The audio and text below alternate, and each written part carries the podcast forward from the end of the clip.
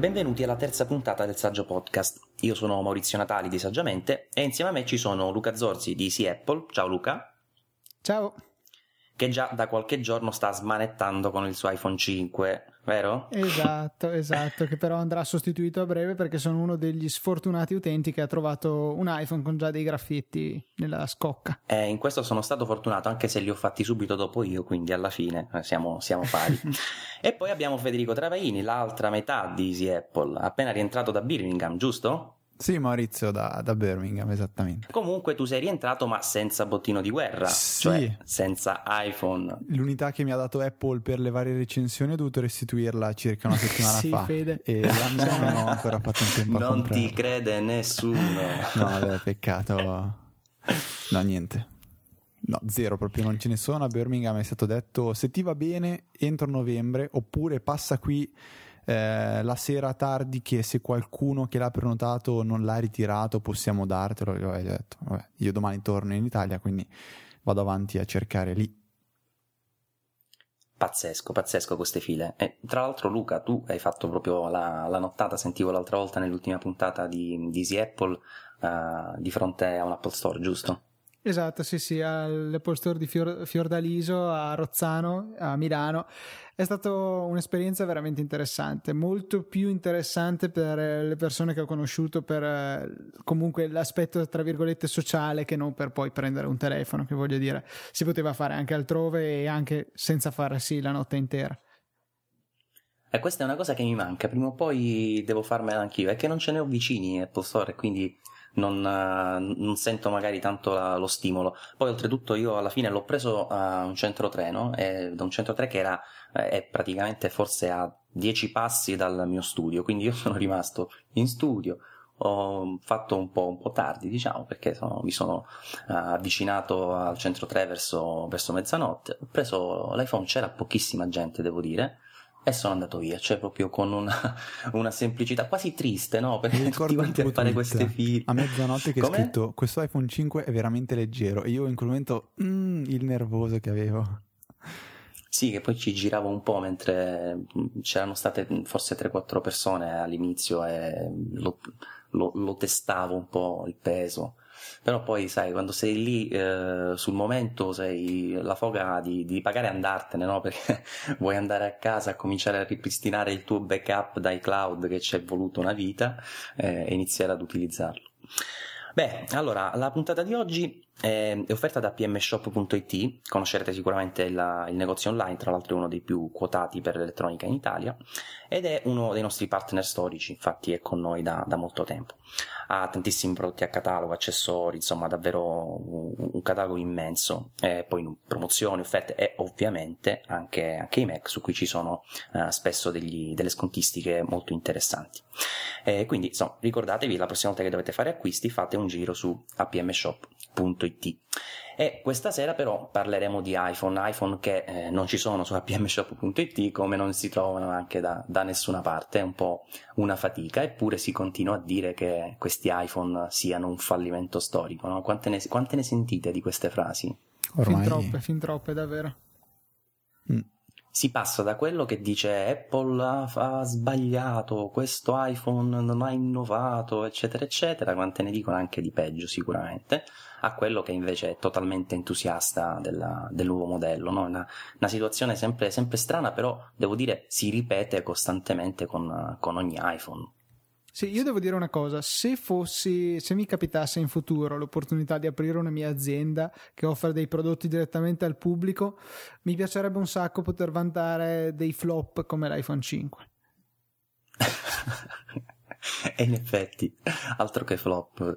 Ma, Ma mi basterebbe proprio il primo weekend discorso... di vendita, è stato così brutto che ne hanno venduti 5 milioni senza contare i preordini. E tutto ciò solo in alcuni stati perché ricordiamo che solamente gli stati della prima fascia quindi Stati Uniti, Canada, Francia, Germania, Inghilterra e pochi altri stati l'hanno avuto subito eh, al lancio il 21 settembre se non sbaglio. Tutti gli altri hanno dovuto aspettare sì. il 28 e ce ne sono ancora altri in cui non è ancora arrivato. Per cui si tratta di una rosa veramente ridotta di paesi che hanno avuto l'opportunità di comprarlo da subito e eh, sono delle cifre davvero importanti. 5 milioni è ancora di più di quanto aveva venduto il 4S, che è ancora di più di quanto aveva venduto il 4. Insomma, modello dopo modello si rompe il record e si arriva veramente a delle cifre ridicole. Eh, per termine di confronto, la Nokia nell'ultimo trimestre ha venduto 4 milioni di Lumia. Apple ha venduto 5 milioni di iPhone in un weekend.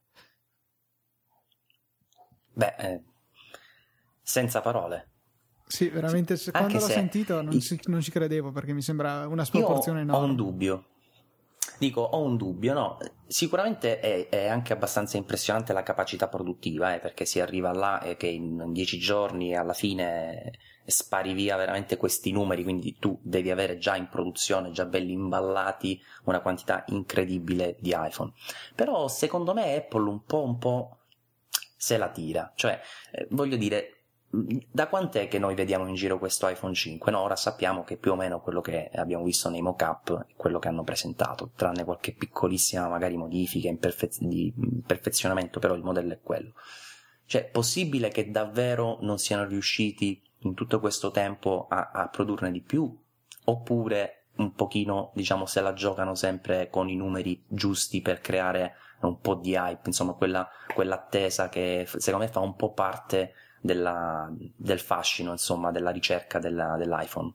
Non so se avete presente anche, non so, ci sono molte uh, aziende automobilistiche di prestigio, no? anche Ferrari per dirne una, eh, che dicono di produrre un, sempre una macchina in meno di quante in realtà ne richiedano, in modo tale che ci sia sempre quella, uh, quell'attesa, sempre quella voglia di avere qualcuno che rimane, non dico insoddisfatto, però sempre con la voglia di cercare il, il modello. Sì, è vero, potrebbe essere una tattica, però eh, non so perché forse stanno veramente esagerando. C'è una quantità di persone che rimane insoddisfatta, almeno per il momento, che mi sembra quasi eccessiva. Grazie per ne abbiamo una tra di noi. Eh, grazie per l'ironia di Luca, è velata, gli è venuto il sorrisino mentre diceva quella frase.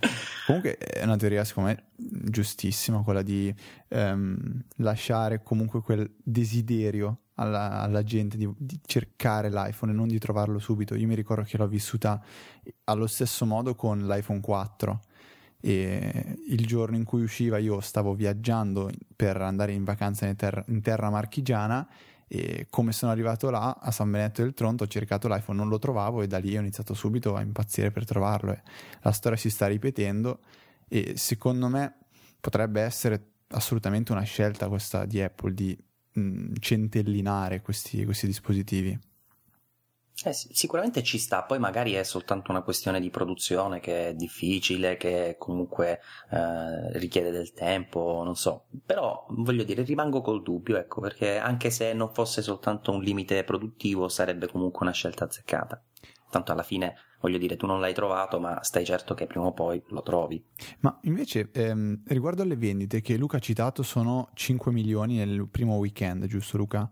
Esatto, sì, sì. Ecco, oggi insieme stiamo provando a fare un, un mezzo conto perché 5 milioni sono veramente tanti e siccome si parlava di circa 2000 dispositivi eh, venduti da ogni Apple Store nel mondo, contando circa un, non so, facciamo 200 Apple Store che hanno venduto al day one gli iPhone, per 2000 iPhone Apple Store siamo a 400.000 dispositivi.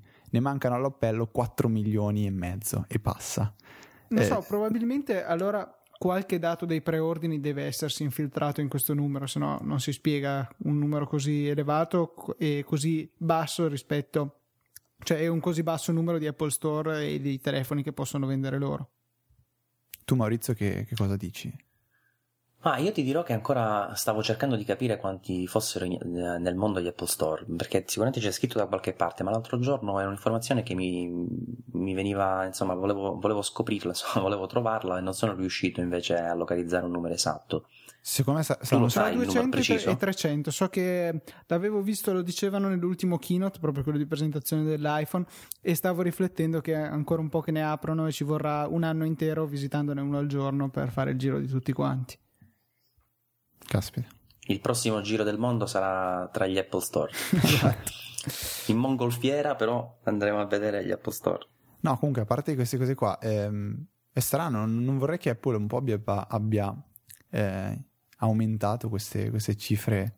Io senza... ne dubito fortemente, sono Apple Sarebbe sa benissimo strano, di avere sempre i riflettori puntati su di sé e c'è pieno di gente che non vede l'ora di poterla cogliere in fallo.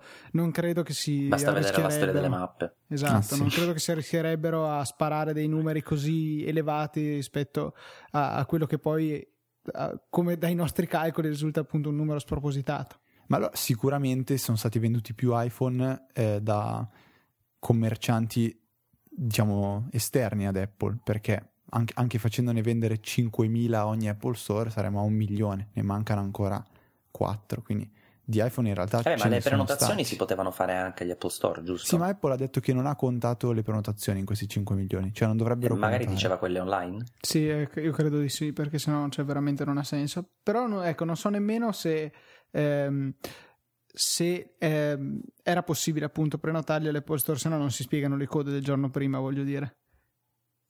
Beh, mm, prenotarlo sì, è possibile, eh, perché Fede, tu non, non, non, stai cercando di prenotarlo. No, sì, eh. dopo sì, però non credo quelle per il day one e di fatto là stiamo parlando proprio ah, delle capito. immediate vicinanze perché è cominciata di venerdì la vendita e considerano mm-hmm. i dati di vendita fino alla domenica. Certo, certo.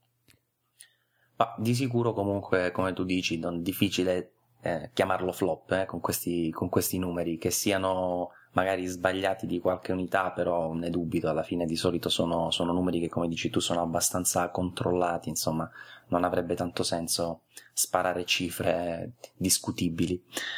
E io ho, mm, ho, scritto domenica forse, insomma proprio un paio di giorni fa la, la recensione della, dell'iPhone 5 che onestamente è stata un po', uh, un po complessa perché eh, n- non sapevo da dove, da dove, iniziare perché alla fine il discorso che sembra sempre eh, predominante è quello che dicevamo in apertura, la mancanza dell'innovazione, no? E allora devi stare lì che sembra che in qualche modo tu debba giustificare o comunque al contrario eh, eh, diciamo eh, sottolineare che non ci sia o ci sia questa, questa fantomatica innovazione. Io devo dire che senza tanto pensarci l'ho preso e l'ho semplicemente utilizzato e mm, io ero tra quelli che lo schermo 16 noni l'aveva assolutamente bocciato, ovviamente senza provarlo, no, però ipotizzavo che eh, mi servisse più che lo schermo 16 noni, uno schermo più grande, nel senso di eh, con i caratteri più leggibili. Non so a voi se, se capita, però a me ogni tanto eh, succede che lo guardo o lo devo un po' avvicinare perché magari c'è un messaggio o qualcosa che non riesco eh, benissimo a interpretare per, per proprio il font, per i caratteri, insomma. Scusate. Sì, eh, mi è capitato qualche volta, però in realtà alla fine eh, preferisco comunque uno, cioè ritengo che sia più importante riuscire a usare comodamente o quasi, insomma, abbastanza comodamente con una mano il telefono.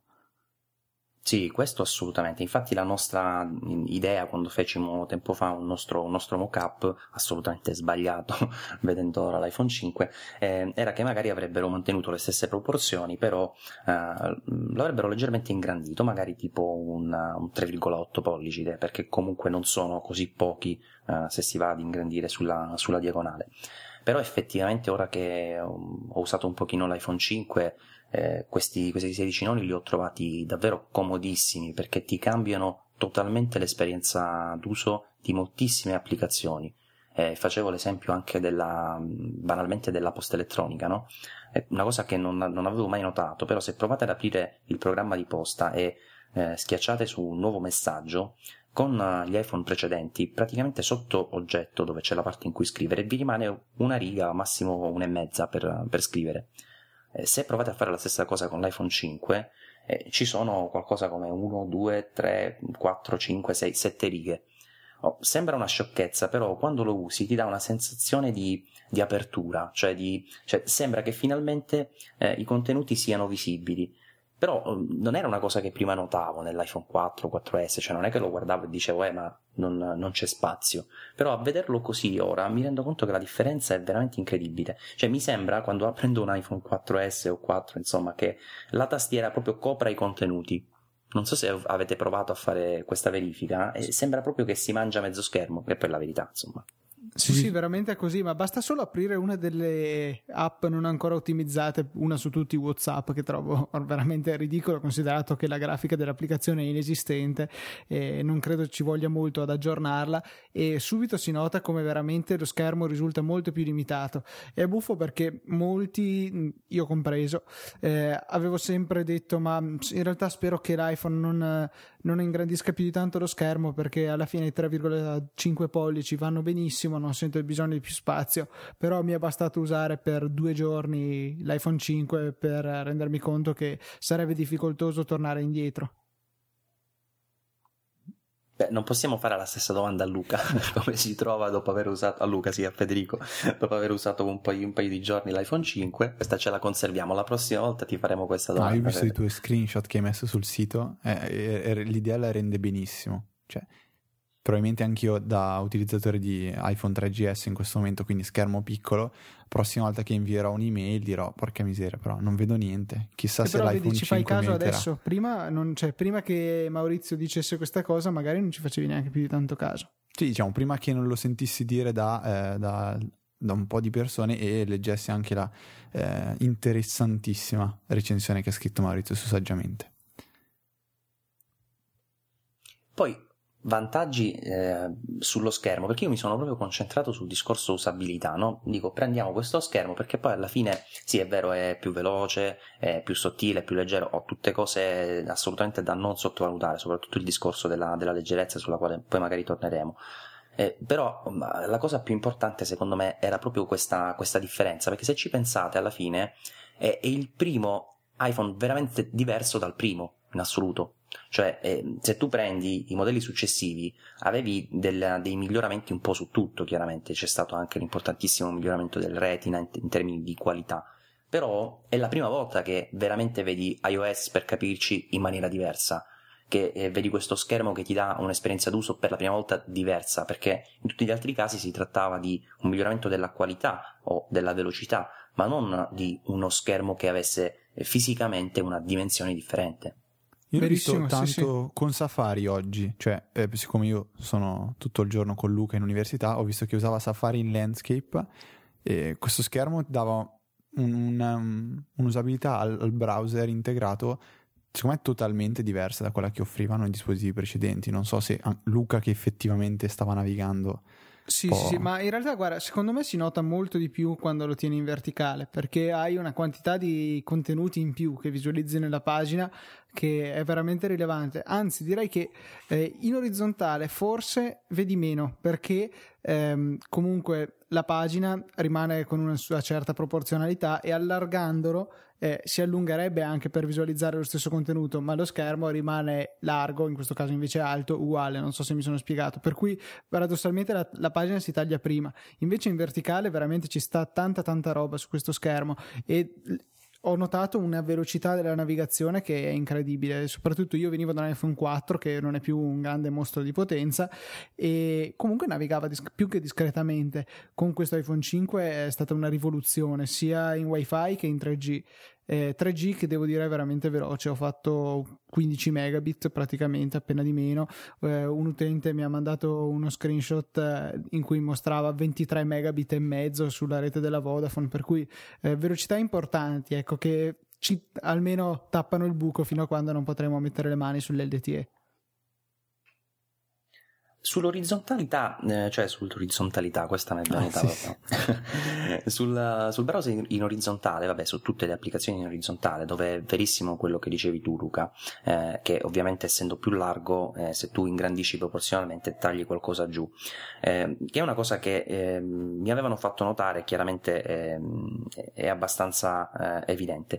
Eh, però tutto sommato continuo a preferire eh, il, l'iPhone 5 anche sotto questo aspetto perché è vero che si vedono un po' meno contenuti però eh, la, l'ingrandimento che c'è ti permette di vedere i siti desktop in, in orizzontale quando lo metti in full screen eh, e, e, io riesco a leggere i testi, cioè eh, con l'iPhone precedente se mettevo saggiamente per dire un sito a caso eh, in orizzontale ehm, non riuscivo a leggere eh, a, a malapena i titoli degli articoli riuscivo a leggere tenendolo a pieno schermo in orizzontale. Invece con l'iPhone 5 quell'ingrandimento che c'è in, in orizzontale mi consente addirittura di leggere il testo proprio mh, sotto, anche, se, anche volendo degli articoli, senza andare proprio a zoomare, cioè è proprio visibile. Secondo me anche in questo c'è una grandissima differenza e un, un grande miglioramento, che poi si eh, evidenzia anche se per caso provate a utilizzare eh, AirPlay, AirPlay con uh, ovviamente l'Apple TV eh, e mandare il browser a pieno schermo sulla televisione perché tu vedi un sito uh, in modalità desktop regolare eh, e si vede benissimo, cioè riesci tranquillamente a navigare perché la larghezza che mi sembra sia 1136 se, no, esatto, se non esatto, erro sì, sì. È praticamente quanto quella di MacBook Air da 11 pollici, ma giù di lì, insomma, siamo, siamo lì. Quindi tu è come se avessi eh, l'area visibile eh, del MacBook Air da 11 pollici, però spalmata magari su una TV che può essere, non so, da 32-47 pollici, quello che è. Eh, e quindi vedi davvero bene e soprattutto il rendering dei testi ti permette di vedere anche i font da 10 pixel. Eh, cioè, secondo me è fantastica questa cosa eh, l'ho provato a utilizzare e per la prima volta questa funzione diventa, diventa, utile perché se tu vedi tutti i modelli precedenti quando mandavi eh, AirPlay in duplicazione ti mostravano quelle bande nere di lato perché chiaramente era tre mezzi la, lo schermo dell'iPhone, eh, 16 noni in genere la TV e quindi si doveva adattare. E, e, era molto molto diverso sia per la leggibilità ma anche poi per il piacere d'uso, insomma, lo vedi a pieno schermo è tutta un'altra cosa. Sì, è un, veramente un grande miglioramento. Un sacco di applicazioni eh, riescono a utilizzare decentemente almeno il, lo spazio in più. Alcune molto bene, parliamo semplicemente secondo me dell'applicazione Meteo eh, integrata in iOS che eh, lo sfrutta proprio non per fornire mh, un po' più dello stesso contenuto, ma proprio un contenuto che è assente eh, nella schermata principale del suo equivalente sugli altri iPhone con lo schermo più corto. Eh, viene visualizzato infatti il, le previsioni meteo orarie per il giorno in corso direttamente nella schermata principale in aggiunta al meteo per tutti gli altri giorni mentre invece con eh, le precedenti versioni bisognava andare a toccare il giorno per cui si volevano appunto le previsioni orarie. Questo è un ottimo uso dello schermo più alto, secondo me. Sai che non ci avevo fatto caso? È invece Molto simpatico. È una cosa veramente, veramente utile, per quanto non uso granché il, eh, l'applicazione Meteo perché tende a spararle, diciamo. alla, alla grandissima. Eh, sì. Io non ricordo una volta che ci ha bazzeccato per la verità. Mm. Siccome il meteo di Google tende, almeno nelle mie zone, quando è in difficoltà, non sa cosa predire, anche fosse Ferragosto, predice nebbia. ci azzecca? Magari ne, no, ne Ferragosto direi proprio di no, ma, ma, anche proprio in giorni in cui c'è un bel sole splendente, nebbia. Bella idea. E, um, una cosa C'era che notato, un'altra cosa. Ah. Eh, è il fatto che al di là del, della zona del pulsante home che è molto più risicata, lo schermo finisce più in basso rispetto alla cornice del telefono e tu hai fatto un'ottima Benissimo. foto che lo evidenzia grandemente e in quella stessa foto si vede secondo me un'altra grande differenza. Questo schermo è nero, veramente nero da spento. Eh, rispetto a un iPhone 4 o un 4S dove comunque riesci a individuare con una certa facilità i, quelli che sono i confini del display sull'iPhone 5 invece questo confine non è proprio così netto e sembra proprio quando è spento chiaramente di avere a che fare con un unico materiale tutto nero eh, proprio per ehm, sottolineare la nerezza di questo telefono. Veramente non c'è un punto, a parte se vogliamo il flash, che non sia completamente coperto di vernice nera. Vernice nera che peraltro è abbastanza nero. delicata. Esatto. Eh, sì, sì, ovviamente. Sì, in effetti solo con una certa inclinazione, con una certa luce lo vedi, se no è, è facile mm, no, pensare che sia una, una, superficie unica, è molto più nero. E il 3GS era ancora molto più evidente del 4, vedevamo proprio oggi con Federico il confronto. Sì, questo è un miglioramento che si, si vede nel tempo, come anche eh, la profondità dei neri, ma anche devo dire tutti i colori su questo, su questo display eh, sono decisamente meglio rispetto all'iPhone 4S. Sì, Anche sì, su questo ho fatto un po' una comparativa, c'è una, una, bella differenza e devo dire che in foto si nota ancora di meno che dal vivo. Se, se li guardi dal vivo eh, vicini con un'immagine, eh, soprattutto se è molto colorata e con un background nero, si evidenzia una differenza dei colori impressionante, così come anche della, dello stesso nero, perché qui diciamo non siamo a livelli, perché alcuni secondo me hanno esagerato dicendo che è come un AMOLED, perché secondo me questo eh, non, è, non, ha, non, raggiunge quel nero, perché in quel caso eh, sono proprio spenti i, i pixel, diciamo, quindi c'è una bella differenza eh, però raggiunge davvero della, de, dei risultati in termini di, di cromia, insomma, di, di, colori veramente eccezionali, secondo me. Un, un frangente dove si nota benissimo è in quegli elementi del sistema operativo che conosciamo molto bene, per esempio le nuvolette dei messaggi, sia quelle blu di iMessage che quelle verdi dei messaggi e in particolare il pulsantino di invio. Eh, io semplicemente senza averli visti affiancati, quando ho preso in mano il nuovo iPhone e ho mandato il primo messaggio, ho detto ma questo, questo è un blu diverso. La stessa impressione che avevo avuto quando quando ho usato per la prima volta lo schermo retina del nuovo iPad. È veramente un blu diverso, un blu acceso e anche il verde del messaggio sms tradizionale, ma me- meno evidente. Se poi li mettete uno di fianco all'altro, non sembra quasi neanche lo stesso colore, è veramente molto molto più vivo sui nuovi schermi.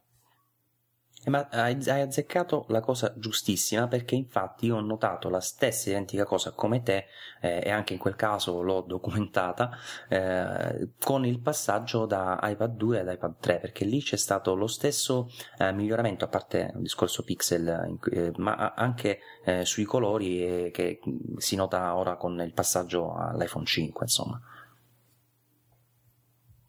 è un frangente in cui hanno deciso di investire. Secondo me è giusto che sia così perché ehm, fa molto effetto wow vedere dei bei colori. Se mostriamo una foto che è bella perché l'abbiamo scattata con la nuova fotocamera, che seppure marginalmente comunque è ulteriormente migliorata, la facciamo vedere a un nostro amico sull'iPhone, dice: Ma guarda un po', questo schermo così piccolo riesce a farmi vedere dei colori che neanche lo schermo del mio computer, della mia televisione, che sono 100 volte più grandi, eh, mi riescono a mostrare. E secondo me è un fattore abbastanza utile anche nella pubblicità che viene fatta indirettamente eh, ai prodotti Apple tramite i suoi stessi utilizzatori. Anche se lo schermo alla fine non è, mm, cioè ehm, Apple ha innovato molto nella, nel campo del display perché ovviamente col discorso retina è stata pioniera, diciamo, anche qui seguita un po' da tutti. Però sul discorso colori non sono così sicuro, nel senso a me piacciono eh, e uh, sono sempre piaciuti uh, nel loro periodo storico i colori della, dei vari iPhone eh, però comunque se, quando mi è capitato di fare un, un test con qualche schermo eh, AMOLED la differenza in termini ecco, di neri eh, e di colori, di vivacità dei colori, specie su molti Samsung, l'ho notata ed è a favore dei Samsung secondo me. Eh, ti parlo ecco proprio di, eh, di resa cromatica, anche se poi alcuni eh, esagerano perché saturano troppi colori e dà, dà quasi fastidio, eh, però eh, generalmente eh, sul display, sui colori, Ehm, devo dire che molti, molti divali hanno, fatto, hanno tirato fuori delle soluzioni davvero, davvero belle, insomma. Una cosa che mi piace però della, dell'iPhone 5 nuovo è che ha, ha ripreso, non so se, con quale iPhone in passato era già accaduto, però ha ripreso, almeno nel, nel mio modello, non so se è così per tutti, eh, una cromaticità un pochino più calda. Eh, se voi li mettete vicino, anche qui eh, con uh, iPhone 4 4S, eh, notate che il, il, anche nelle, nelle, semplici schermate di, di, di, impostazioni, per dire, no? eh, anche mh, il bianco di sfondo della, dei messaggi o di qualsiasi cosa è un po' più caldo, è un po', un po' meno azzurrino che è una cosa che a me piace molto. Non so se anche il tuo è così, Luca. Ma eh, sto guardando e potrebbe essere, adesso che me lo fai notare, sì, però sicuramente non è una cosa che mi è saltata all'occhio come il bottone di invio dell'iMessage. Sì, vabbè, quello sicuramente, qua si tratta proprio di una leggera virata verso colori più caldi, però se tu lo metti alla stessa luminosità e li metti vicino, soprattutto con, ti dicevo, un'immagine come quella delle impostazioni, dove c'è l'azzurro su e poi uh, bianco, grigio, eccetera, li metti vicino c'è una, una bella differenza. A meno che il mio modello non sia no, no, venuto ragione, fuori guarda, diverso. Se, se, è lecito fare anche il confronto con eh, l'iPad Retina, noto che è un colore sicuramente diverso e, e forse sì, proprio più caldo, per quanto io sia tutt'altro che un esperto in materia. Aiuta secondo me questo anche nel discorso delle, delle fotografie che, che, dicevi tu prima, perché so, le fotografie calde sono sempre più belle. Anche se sulle foto hanno fatto una cavolata immane che non ho capito se la risolveranno, però devo dire che secondo me è, è per quanto mi riguarda è quasi più assurdo del discorso delle mappe, perché quello forse, forse ci stava, eh, visto insomma la gioventù del prodotto, la complessità e quello che vogliamo. Eh, mi riferisco al fatto che se tu vai a fare una fotografia, ti fa vedere l'immagine in, eh, diciamo in 16 noni, anche se poi eh, c'è la parte che manca relativa puls- alla, al pulsante, l'area di controllo, diciamo, no? quella che sta sulla destra. quindi comunque è un'immagine, diciamo, widescreen. Quando tu scatti la foto, e poi la vai a rivedere, lui la scatta in tre mezzi, non c'è opzione, quindi non è che puoi scegliere diversamente, e la vedi con le bande nere di lato, perché comunque la foto ha le proporzioni del vecchio iPhone. E già questo è antipatico, ma la cosa più antipatica è che quando tu scatti e vedi una cosa, poi lui ti cattura più pixel sopra e sotto. Mm. E quindi se tu, voglio dire, magari se fai la foto così uh, senza uh, troppi pensieri, magari non ci fai neanche caso, però se per caso uh, ti metti a, a, fare una fotografia in cui il taglio diventa importante, oh, stiamo sempre parlando di un, di un, telefono, so che non è una, una macchina fotografica professionale, però per quanto è usato magari c'è molta gente che si impegna anche a fare delle belle foto perché si riesce a farle e ti, ti impegni, decidi un taglio, scatti e poi ti trovi una foto diversa. È vero, vero, ho appena fatto una prova e effettivamente, come dici tu, io non ci avevo assolutamente fatto caso, ma in effetti è abbastanza rilevante la cosa. Poi non lo so, eh, magari la, cioè, sono sicuro che si possa risolvere con una, un aggiornamento della, del software, eh, per carità. Però mi, è, mi, ha proprio, mi, ha proprio, meravigliato come, come cosa, perché Dico, o fai la foto pure della, della, dimensione in cui si vede, cioè sembrerebbe un difetto proprio della modalità, io la chiamo live view perché mi viene in mente questa nomenclatura dalle classiche fotocamere, però è della modalità di previsualizzazione, diciamo, no? che ti fa vedere una cosa diversa da quella che cattura, che è assurdo. Sì, sì, probabilmente gli basterebbe semplicemente andare eh, a ridurre un attimino le, eh, lo spazio dedicato al pulsante di scatto che adesso è enorme eh, per appunto guadagnare quel po' di spazio. Eh no, no, anzi, al contrario, comunque no, se si ridurrebbe eh, ulteriormente, dov- allora dovrebbero fare un pulsante sì. gigantesco che occupa metà schermo. No, vabbè, ma basterebbe fare un'altra barretta di lato dove magari ci metti, che ne so, le opzioni o quegli altri pulsanti che invece stanno in sovraimpressione, o anche che la lasci nera, voglio dire, eh, mi sembra più drammatico il fatto che quando poi rivedi la foto rimangano le barre nere e non quando vai a, fa- a scattare, insomma, quindi sì, sì, verissimo, tra verissimo. le due, insomma. Eh. Invece notato... nel, nei filmati è giusto, nei filmati è giusto. Sì, perché alla fine va a riempire completamente lo schermo, infatti diventa anche traslucido il pulsante per avviare sì. la registrazione. E um, avevano parlato molto su internet del come hanno fatto insomma, a raggiungere questa maggiore sensibilità alle basse luminosità e dicevano, come se non sbagli individuavi anche tu nel tuo articolo, eh, che viene sfruttata un calo della risoluzione, vanno a mediare la luce catturata da 4 pixel eh, per avere una maggiore sensibilità a scapito appunto della risoluzione poi veniva interpolata nuovamente l'immagine per raggiungere gli 8 megapixel finali.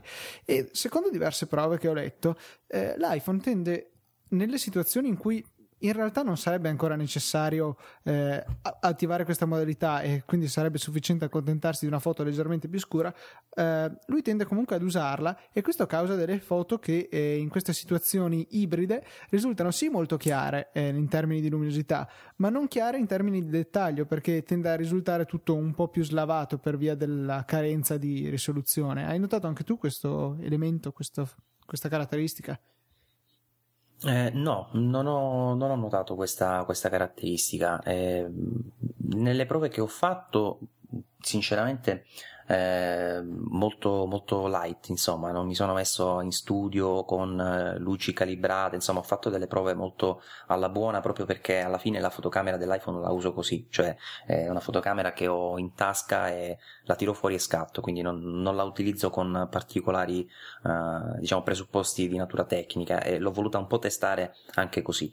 Ho solo verificato questo discorso della luminosità che effettivamente oltre ehm, a riuscire a recuperare molto molto bene i colori quando la luce scarseggia, anche quasi al buio per la, per la verità, eh, sembra che abbia anche meno rumore, cioè io nella prova che ho fatto, nell'unica un po' più scientifica, tra virgolette, che ho fatto, eh, non ho notato questa differenza che dici tu, ed anzi, per esempio, dei testi che eh, magari su sfondo scuro non si leggevano proprio con, con l'iPhone 4S per via della mancanza di luce, eh, sul 5 già si vedono che è un miracolo, ma sono pure leggibili, quindi eh, diciamo che questa Uh, questo risultato mi ha un po' già soddisfatto, insomma, per così dire.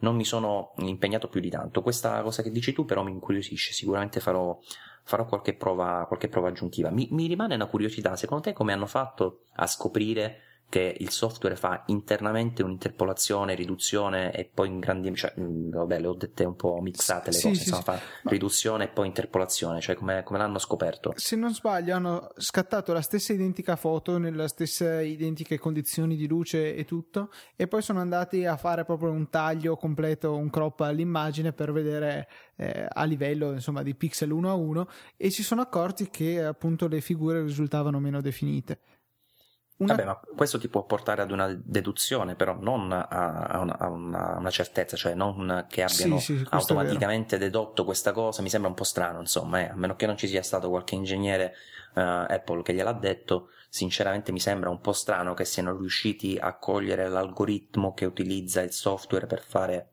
eh, questo, sì, probabilmente eh, per ottenere questi risultati. C'è insomma. un ampio fattore di supposizione qua in mezzo. Un'altra cosa che avevano notato è il fatto che ehm, l'algoritmo che usano per la riduzione del rumore è più intelligente perché eh, riesce a selezionare delle aree che sono abbastanza uniformi di colore e essere più aggressivo su di esse, quindi andandole a spalmare in modo da non vedere quella grana, quel rumore che spesso si vede anche per dire fotografando un cielo azzurro, eh, mentre invece in aree che hanno dettagli più fini evita di applicare questo algoritmo appunto con grande aggressività per preservarne il dettaglio.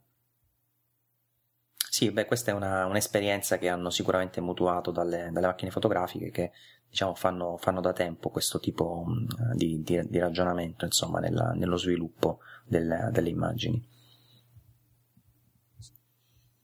Io una, sempre sulla fotocamera, una piccola cosa che ho notato, eh, io il flash LED lo disattivo sempre, questo lo faccio appena mi arriva il telefono, quindi lo, lo disattivo immediatamente, però eh, non l'avendolo ancora fatto quando ho scattato le prime immagini con l'iPhone 5, ho notato che in alcune condizioni la foto con il flash ti viene nerissima cioè, eh, se tu provi con poca luce, eh, o, o, meglio, come dicevi tu, in quella condizione un po' a metà, e, e, e attivi il flash, lui fa una foto dove non si vede nulla. Invece poi disattivi il flash e, d'improvviso è giorno.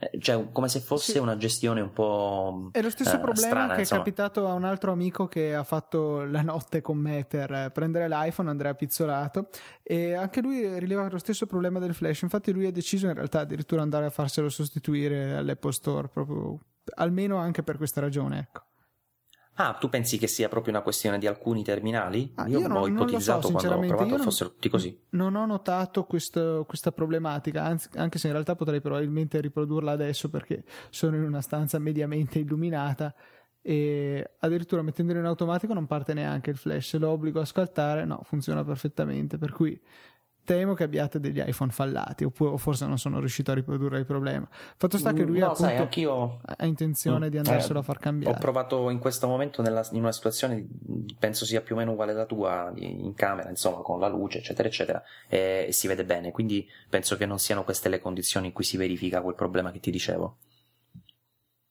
E poi mm. c'è l'altro problema del flare. Ah, sì, Fede, tu hai visto, hai visto qualcosa anche su questo discorso?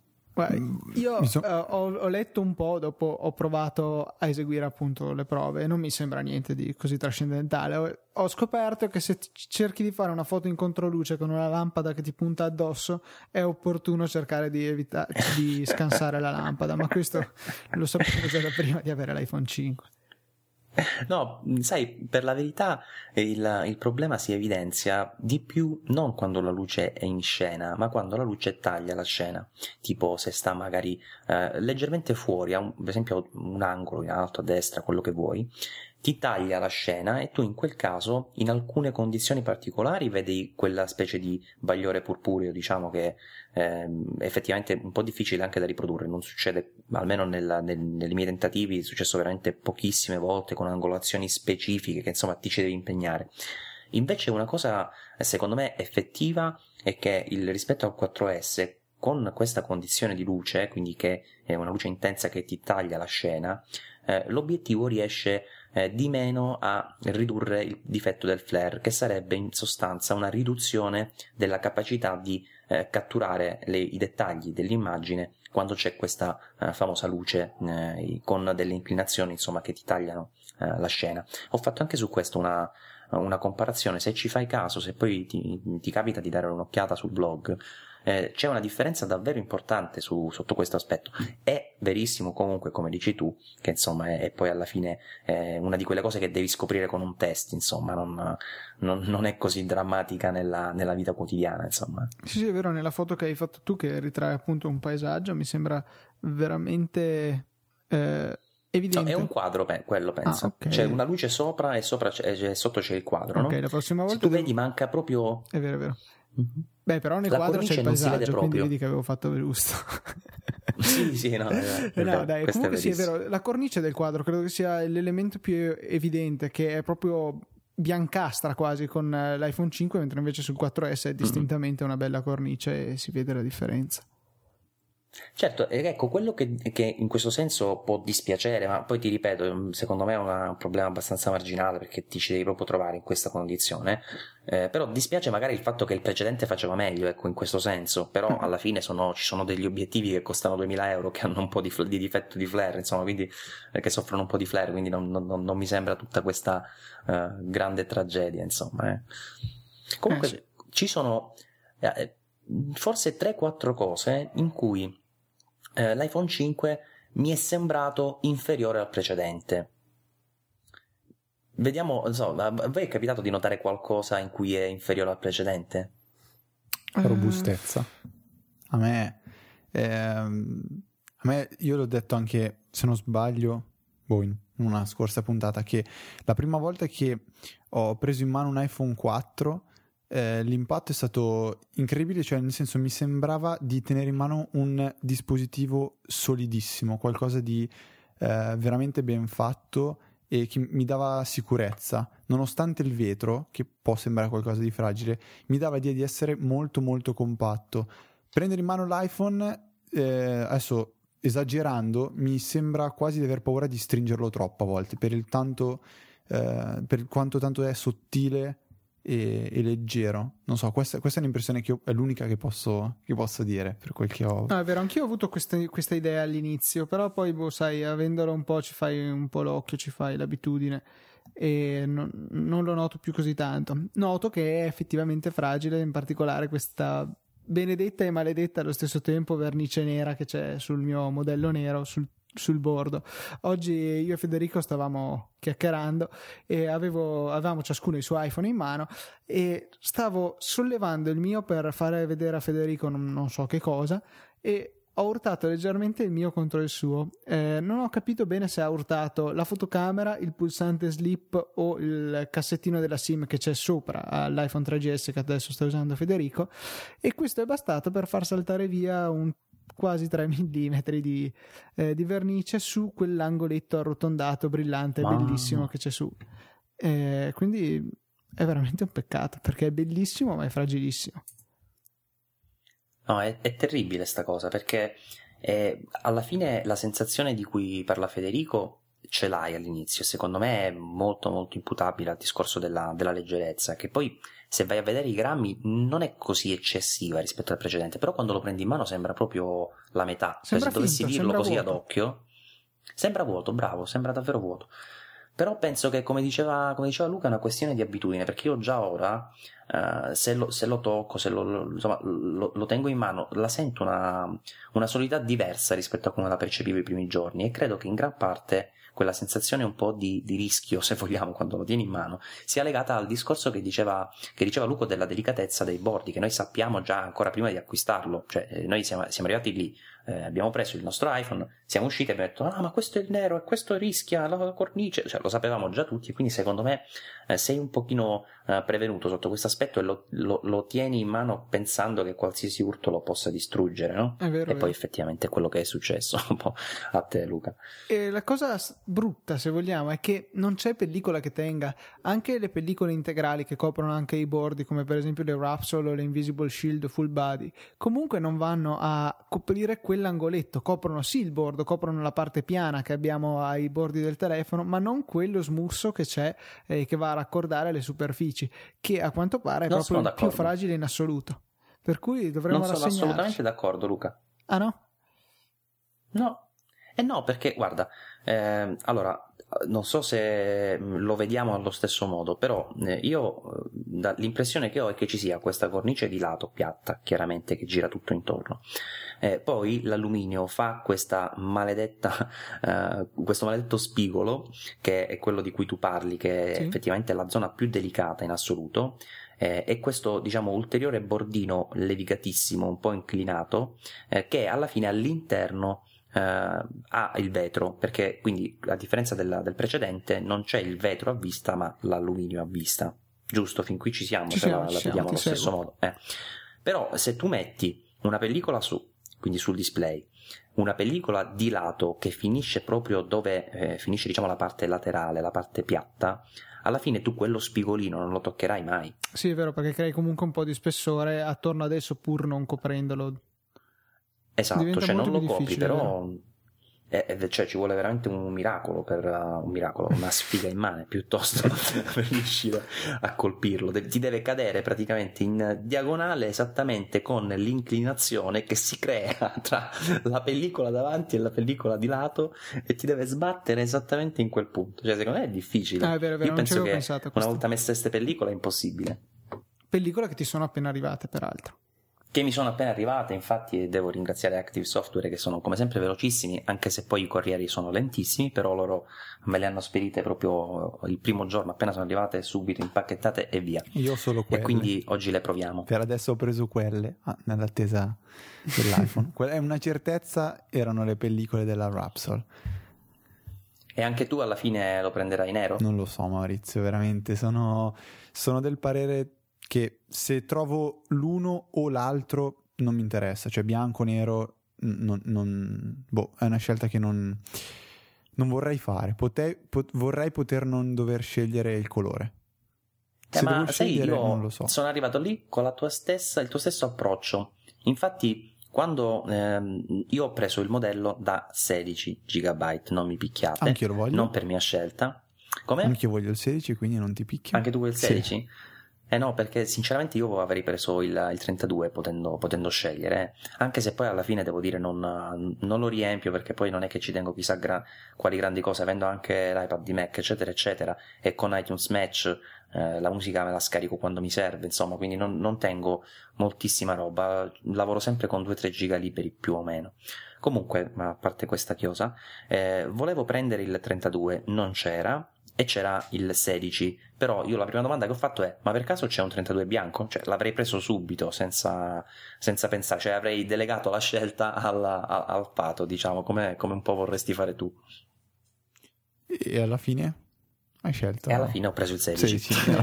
non c'era, no, no, perché non c'era, non, non per altro, non c'era il 32 bianco. No, io penso che proprio dirò al ragazzo del- dell'Apple Store tipo Scegli tu. vai lì e non so quello che ti ispira, prendi, Ordina tiralo su. un iPhone, ti, ti arriva, allora, i casi sono due, o ti arriva con un 3GS fondo di magazzino, a che potresti tirarglielo addosso, Sì. oppure ti porta con il modello da 64 giga dell'iPhone 5. No, no, no. Che effettivamente per 64 quanto giga. costa voglio sapere chi se lo compra questo da 64 giga. Sì, che Cioè, io viene per in omaggio principio- con oh, un non che gli altri accertamento costino meno, eh. No, beh, adesso come io voglio- minimo perché se lo compri. Vorrei spezzare una lancia in favore di chi ha comprato un iPhone 64 giga e ci sta ascoltando. Io l'unica giustificazione che trovo per un acquisto simile è il, ad esempio, non avere un iPad o il non volersi portare dietro un iPad e quindi tenere vari film e video sull'iPhone. diciamo, magari uno decide posso fare solo una spesa tra le due perché non posso andare a spendere magari 1600-1700 euro, però mi tengo l'iPhone da 64 super carico di film e serie tv come io faccio col mio iPad ad esempio questa penso che sia l'unica motivazione Poi- che Ma secondo me l'unica Boh. motivazione valida è se proprio ho i soldi perché non me lo compro, insomma, se- Eh, l'ho cioè, non vorrei che anch'io. fosse uscita molto negativa detta, come- detta così, eh. l'ho pensato anche però penso che il succo però... sia quello, perché alla fine tu hai eh, cioè la riflessione che faccio io, ora per carità, non è che quello da 16 costi meno, eh, assolutamente. Però la riflessione che faccio io è che quando poi guardi il costo di quello da 64 e ci metti vicino un MacBook Air da 11 pollici, cioè quanto gli manca più o meno di costo? Anzi, se 100 lo prendi ricondizionato nulla. No, se lo Cor- prendi ricondizionato nulla, anzi forse Ah, risparmi giusto. qualcosa con MacBook Air da 11 pollici. Cioè, e quindi ecco, penso, perché dicevo il discorso dei soldi, non nel senso che vuoi buttare soldi, però se magari c'hai già il Mac, eh, quello che, che vuoi, insomma, alla fine te lo prendi da 64, ma sì, ma che te frega. Però in, in tutti gli altri casi, vedere chi ha magari un iPhone da 64 giga in tasca e poi a casa non, non ha un computer mi sembra strano, ecco. Poi magari è una mia impressione, ecco. Perché non però- si ha neanche un ritorno quando lo si vende, perché Esatto. vendere un 64 eh, facendolo pagare quei 100 euro in più rispetto a un 16 giga è un- una grossa impresa. Io ho visto ragazzi vendere il proprio iPhone 4S da 64 giga all'esatto prezzo a cui ho venduto io il mio da 32, nelle stesse condizioni. Il 16 GB è quello che sempre, o comunque non tanto il 16 GB, quello con il taglio minore di memoria è quello che tiene sempre meglio il mercato. Questo è, è- è un- una cosa standard che ho verificato mille volte. Anche con i Mac, per assurdo, eh, mi è capitato di vendere un Mac che era la base quando lo acquistai e ci ho perso pochissimo, cioè dopo un anno ci avrò perso forse, non so, 150 euro, una cosa che mi sono proprio meravigliato onestamente. E, e invece mi è capitato di prendere un MacBook Pro super carrozzato, ci avevo messo di tutto, eh, schermo IRS, opaco, SSD, c'era davvero di tutto e quando l'ho venduto ho perso una marea di soldi, cioè quello mi è davvero dispiaciuto tantissimo. Eh, insomma, più spendi e poi alla fine quando, quando lo rivendi è difficile, devi trovare qualcuno che eh, voglia proprio il tuo computer o comunque il tuo iPhone, cioè voglia proprio quei 64 GB, perché sennò si, se lo prende usato cercherà di risparmiare, insomma. Gli optional si svalutano un sacco. Questa è una cosa che abbiamo imparato. Con la tecnologia almeno è così. Non so con le auto, non ho ancora avuto modo di Sì, con le auto contrattare. sì. Ma con la- Sì, con le auto neanche li considerano. Cioè, Ah, ecco. i navigatori delle auto, cioè, piuttosto fai, fai prima strapparli e dargli la macchina senza navigatore, che tanto te la prendono allo stesso prezzo. No, poi magari se lo vendi a un privato lo valutano, però quando lo, quando lo dai ad esempio in concessionaria, a me è capitato gli optional che non fanno parte dei pacchetti, vabbè, ora ci stiamo uscendo proprio fuori dal, dal seminato, però di solito la cosa consigliabile quando compri un'auto, ecco questo saggiamente parliamo anche di, di queste cose, eh, è quella di scegliere non gli optional sommati, ma di prendere il pacchetto, perché quello viene considerato al 99% nella valutazione dell'auto. Infatti, se tu vedi quando su quattro ruote ci sono le quotazioni, vedi che ne so, la Golf Highline, la Golf perché quel pacchetto ti dà eh, una serie di optional tutti insieme e vengono in quel caso valutati. Se li metti singolarmente, no. Assurdo, ma è così.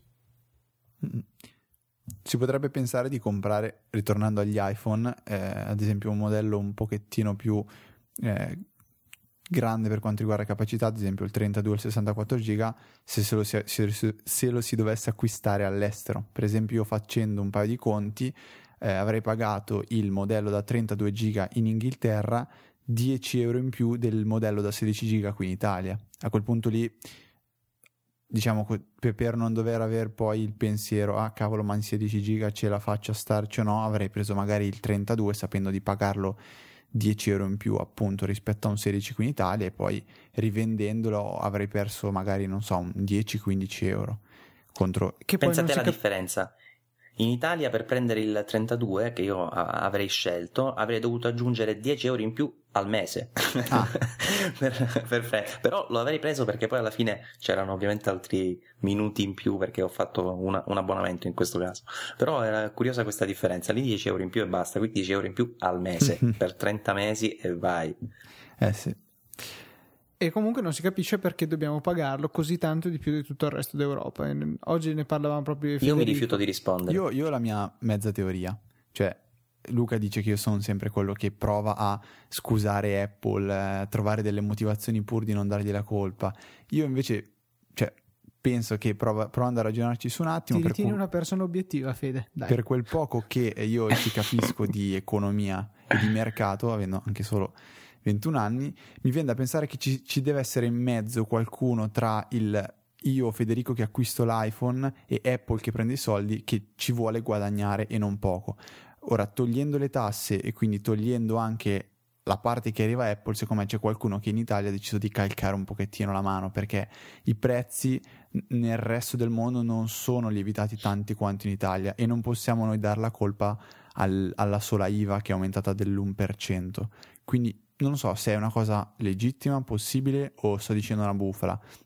Io ho provato a ipotizzare questo, che ci sia qualcuno in mezzo che prenda un po' di più.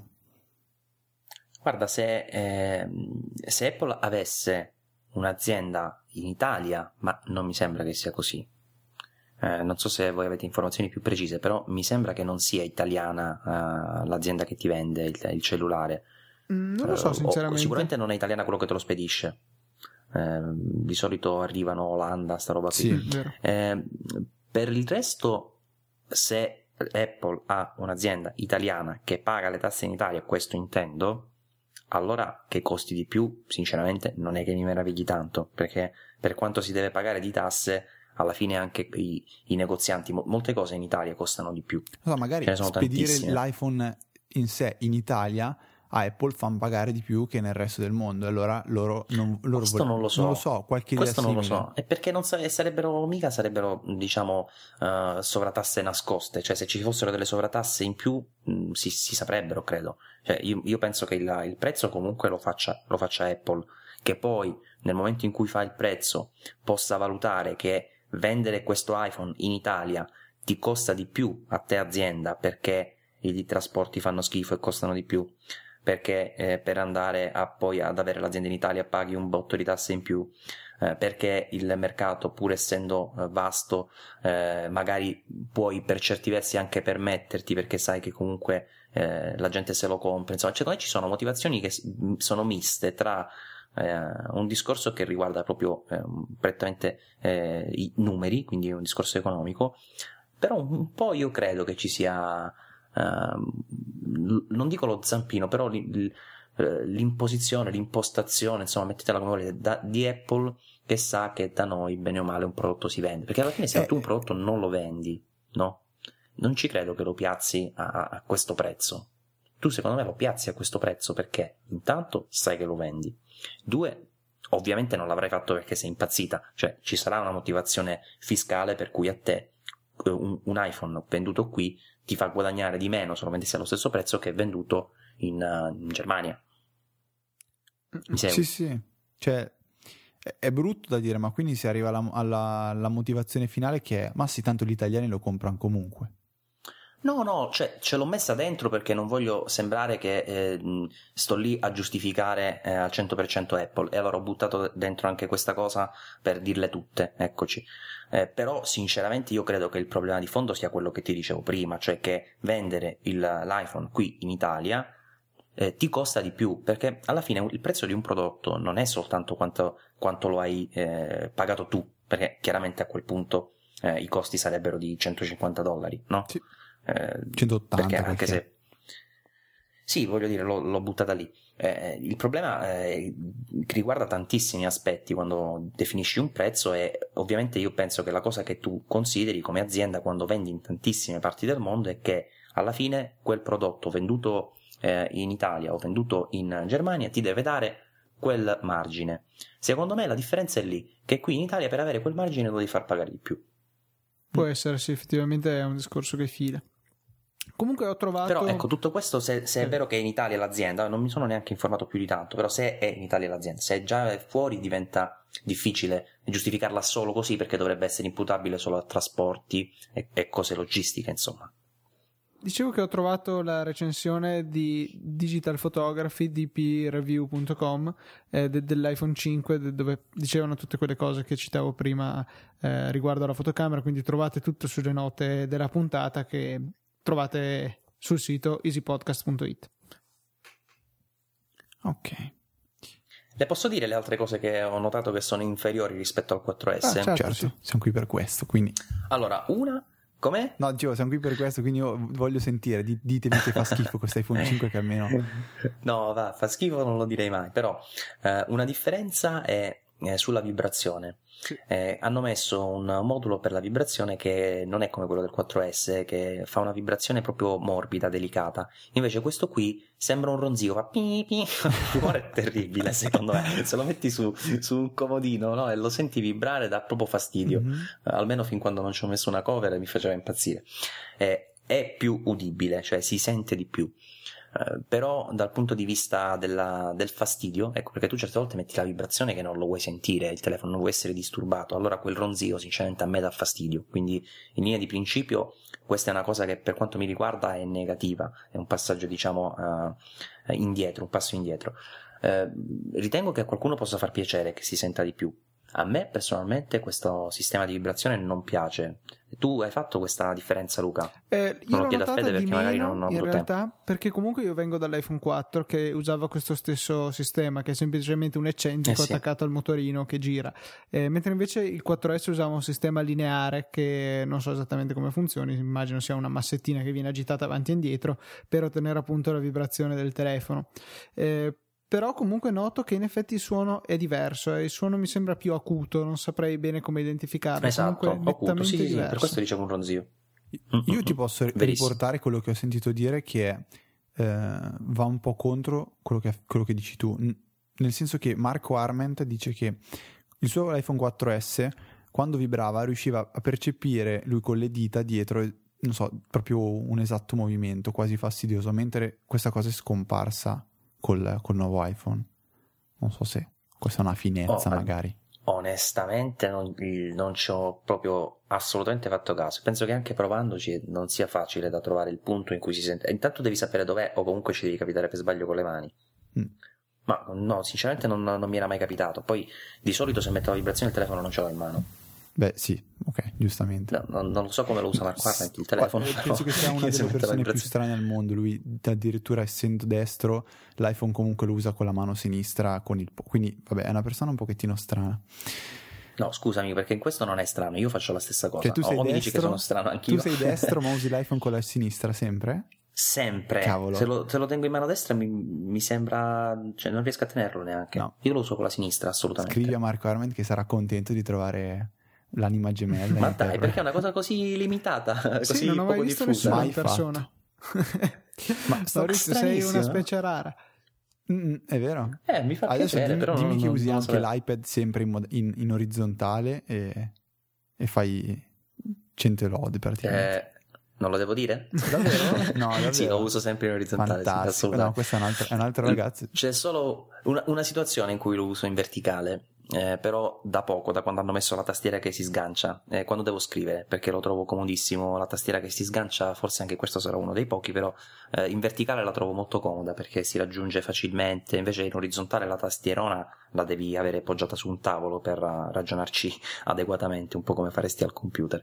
Invece se vuoi usare i pollici in verticale con la tastiera sganciata vado benissimo. Quindi leggi anche gli RSS queste cose qua con l'iPad in orizzontale? Assolutamente, ti, ti, manca mezza schermata se li leggi in verticale. Vai, allora, allora sei uno, veramente come ha detto Luca, sei una, sei una specie rara. E... Oh. Ma non mi sembra una cosa così strana. Ecco, questa me. è Forse un'ottima cosa provato. su cui possiamo interpellare i nostri ascoltatori. Fate qualche bel tweet con l'hashtag Saggio Podcast, con l'hashtag Easy Podcast, Così faremo un piccolo sondaggino e magari... Con tutti gli hashtag che sì, volete. Esatto. esatto, poi magari ce li dite così riusciamo a trovarli. Li troviamo. Strano, no, vabbè, è una cosa curiosa perché lo stavo sentendo anche proprio stamattina in un podcast dove un ragazzo diceva di usare l'iPad sempre in orizzontale e anche io dicevo, cavolo, ma l'iPad lo, lo odio in orizzontale, odio le applicazioni che ti obbligano a usare l'iPad in orizzontale. Ma Invece... guarda, ti faccio un esempio banale, no? Che poi tra l'altro è uno dei motivi che eh, mi fa eh, un po' arrabbiare se vogliamo del software iOS su iPhone 5 perché avrebbero potuto migliorarlo in questo aspetto. Se tu prendi mail, no? la posta elettronica sì. su, eh, sull'iPad e lo metti in verticale, una volta che leggi un'email è fastidiosissimo dover eh, tappare in alto per vedere di nuovo la lista delle cartelle, eccetera, eccetera, uh-huh. perché ti dà l- il messaggio a pieno schermo. Se tu lo tieni in orizzontale è fantastico perché hai un'impostazione quasi come, come sul computer, quindi hai lista di cartelle, email, eccetera, eccetera, e a destra il contenuto. Sì. Questa impostazione, che eh, ce l'hai solo in orizzontale, quindi mi sembra proprio strano diciamo, utilizzare mail in verticale su, sull'iPad. Comunque, questa impostazione, secondo me, con lo schermo 16 noni avrebbero potuto riportarla anche su, sull'iPhone 5. Dopotutto, per esempio, eh, molti, molti Android la, hanno questa impostazione sul, eh, sullo schermo quando guardi eh, il programma di posta in, in, orizzontale. Tutti quelli che hanno lo schermo un po' grande ti fanno vedere eh, l'elenco delle, delle email e a destra il contenuto. Realtà, Secondo me sarebbe una cosa da, da, importare. Una delle modifiche che avevo apprezzato di più ai tempi di iOS 5 su iPad era il fatto proprio che in verticale bastava uno swipe da sinistra verso destra del dito per eh, far apparire il pannellino delle mail senza dover andare necessariamente a cliccare. E questo lo... Beh, allora sono assolutamente un, un, un, ignorante totale io perché non lo sapevo. Aspetta che posso prendere l'i- l'iPad, voglio provare. Aspetta un attimo, eh, perché voglio capire se, se, davvero è quello che dici. Aspetta, nel frattempo io parlate voi due. Utile. Ritorno. Nel frattempo mi congratulo con Luca che ha usato la parola massa eccentrica, termine puramente ingegneristico. Luca, ti odia usare queste No, ecco, l'unica cosa che visto che abbiamo a che fare con queste cose 24 ore al giorno, quando riesco a evitare, mi fa piacere. Adesso proprio è deformazione professionale. Eh, infatti.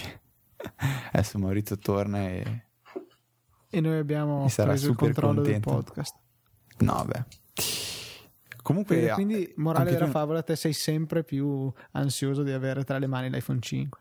Io non ce la faccio veramente più. Ormai aspetto fino alle 9 con ansia la mail del, di Apple che mi dica domani puoi venire a ritirare il tuo iPhone. Poi alle 9 un minuto mi cade la tensione, quindi niente, torno a dormire to- o torno a fare quello che devo fare. E, ehm, e Poi... voglio, tra l'altro, riguardo a questa cosa, faccio una puntualizzazione, cioè che c'è stata molta disinformazione su questo processo eh, sì. quello appunto di riservare un, una, un, iPhone prenotandolo in questo modo, perché eh, un ragazzo di, che lavora ad Apple, per quanto riguarda il centralino telefonico, cioè avendo chiamato l'Apple Store del Fiordaliso, eh, mi ha detto, o meglio ha detto a mia mamma, che bisogna fare questa prenotazione ogni giorno.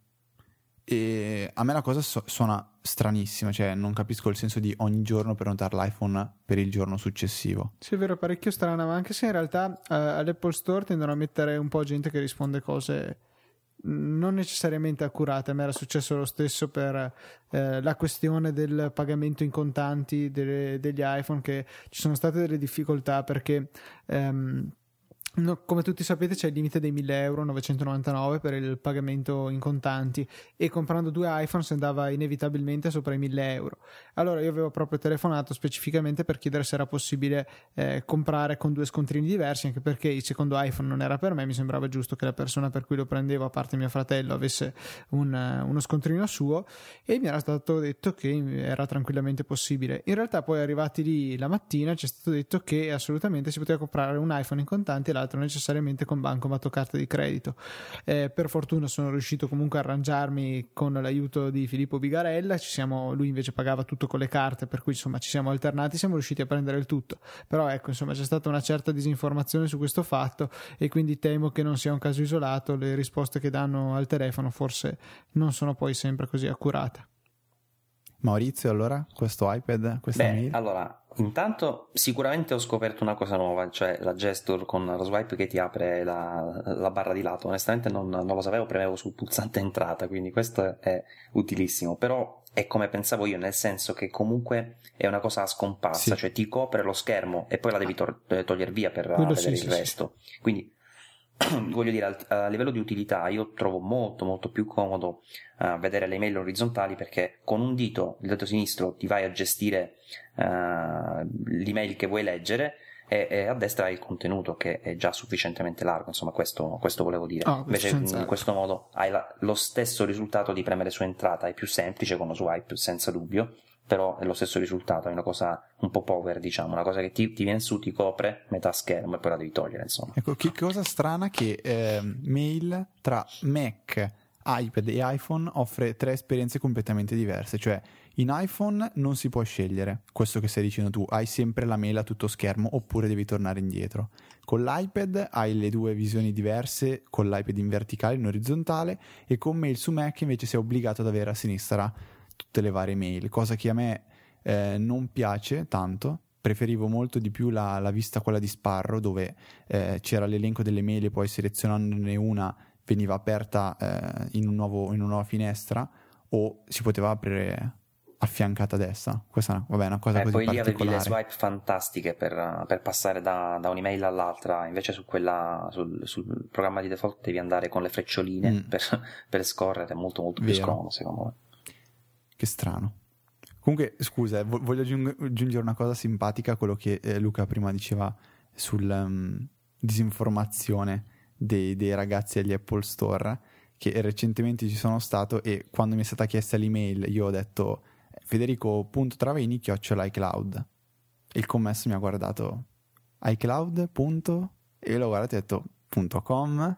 No. E, e un pochettino mi sono intrattenuto perché anche Luca si è fatta la sua risatina sotto i baffi, però Beh, sicuramente curioso, anche perché voglio dire, neanche gli avessi chiesto una cosa molto molto nascosta, particolare. Insomma, no, Luca mi, mi ha rimproverato cosa... perché fa quella mail iCloud fa schifo, è più lunga, non serve a niente, eccetera, eccetera. Sì, Però... sì, Concordo, io infatti continuo a usare mi.com. Questo non, non giustifica. Molto, molto io continuo a non usare né una né l'altra, per cui sono quello che va più sul sicuro. E poi ah, c'erano altre mh, mm, due cose, però secondo me siamo andati molto molto lunghi. Io volevo giusto fare una chiacchierata, adesso ci stiamo proprio riprendendo tutti i singoli aspetti di, di questo iPhone. Però non si può non parlare di queste cuffie. Mm. Sì. Ah, intanto, come si chiamano? Earpods? Ear, Earpods. Senza, la, Earpods. senza la H aspirata. Comunque, secondo me, guarda, te la liquido in due secondi. Molto molto meglio delle precedenti nel senso che sono un po' più stabili e suonano meglio.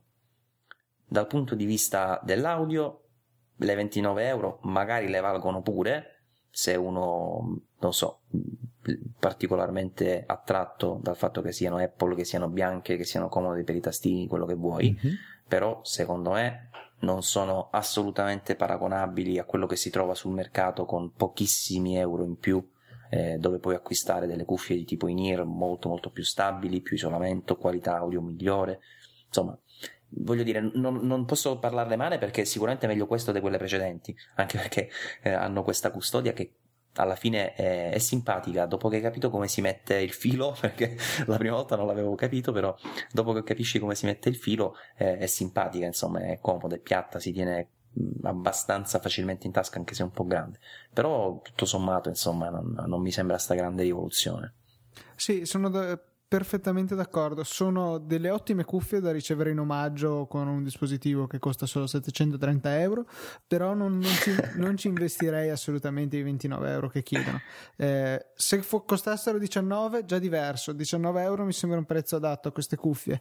Eh, 30 no però comunque sono veramente un enorme miglioramento. Io devo dire la verità, le sto usando perché in realtà ascolto quasi più podcast che musica, anzi senza quasi, per cui per i podcast vanno benissimo e il microfonino così oltretutto poi ampliato per avere il pulsante principale che è il pulsante di Siri in pratica, più grande, eh, lo trovo molto pratico e quindi sono sicuramente un aggiornamento totalmente benvenuto. Invece a me la, la cuffia eh, è un problema mio, sicuramente, delle, delle mie orecchie, eh, proprio perché la cuffia destra, eh, camminando, non sta, non, non, riesco, non riesco a tenerla stabile. Con l'Ainir non mi succede, con questa invece mi capita che camminando si, si muova, mi dà fastidio, insomma, alla fine non sono riuscito a utilizzarle se non per pochi minuti per testarle, insomma. Sì, sì, ma in realtà, cioè, loro hanno, dicono di aver studiato un miliardo di orecchi per eh, venirne fuori con questa forma, in effetti eh, ho abbiamo già trovato te, anche mio fratello non le trova particolarmente comode, con le mie orecchie invece per fortuna mia funzionano piuttosto bene, eh, rimane comunque un problema abbastanza complesso quello delle orecchie umane, infatti se eh, come credo tutti sappiano le in-ear generalmente vengono nella confezione con 2, 3, 4 misure di, mm, eh della sì, parte di gomma beh. proprio per cercare di adattarsi a più orecchie possibile, qua è una misura fissa perché comunque sono in plastica rigida, eh, liscia per quello ma comunque rigida, eh, per cui non, non, possono avere una misura che vada bene per tutti.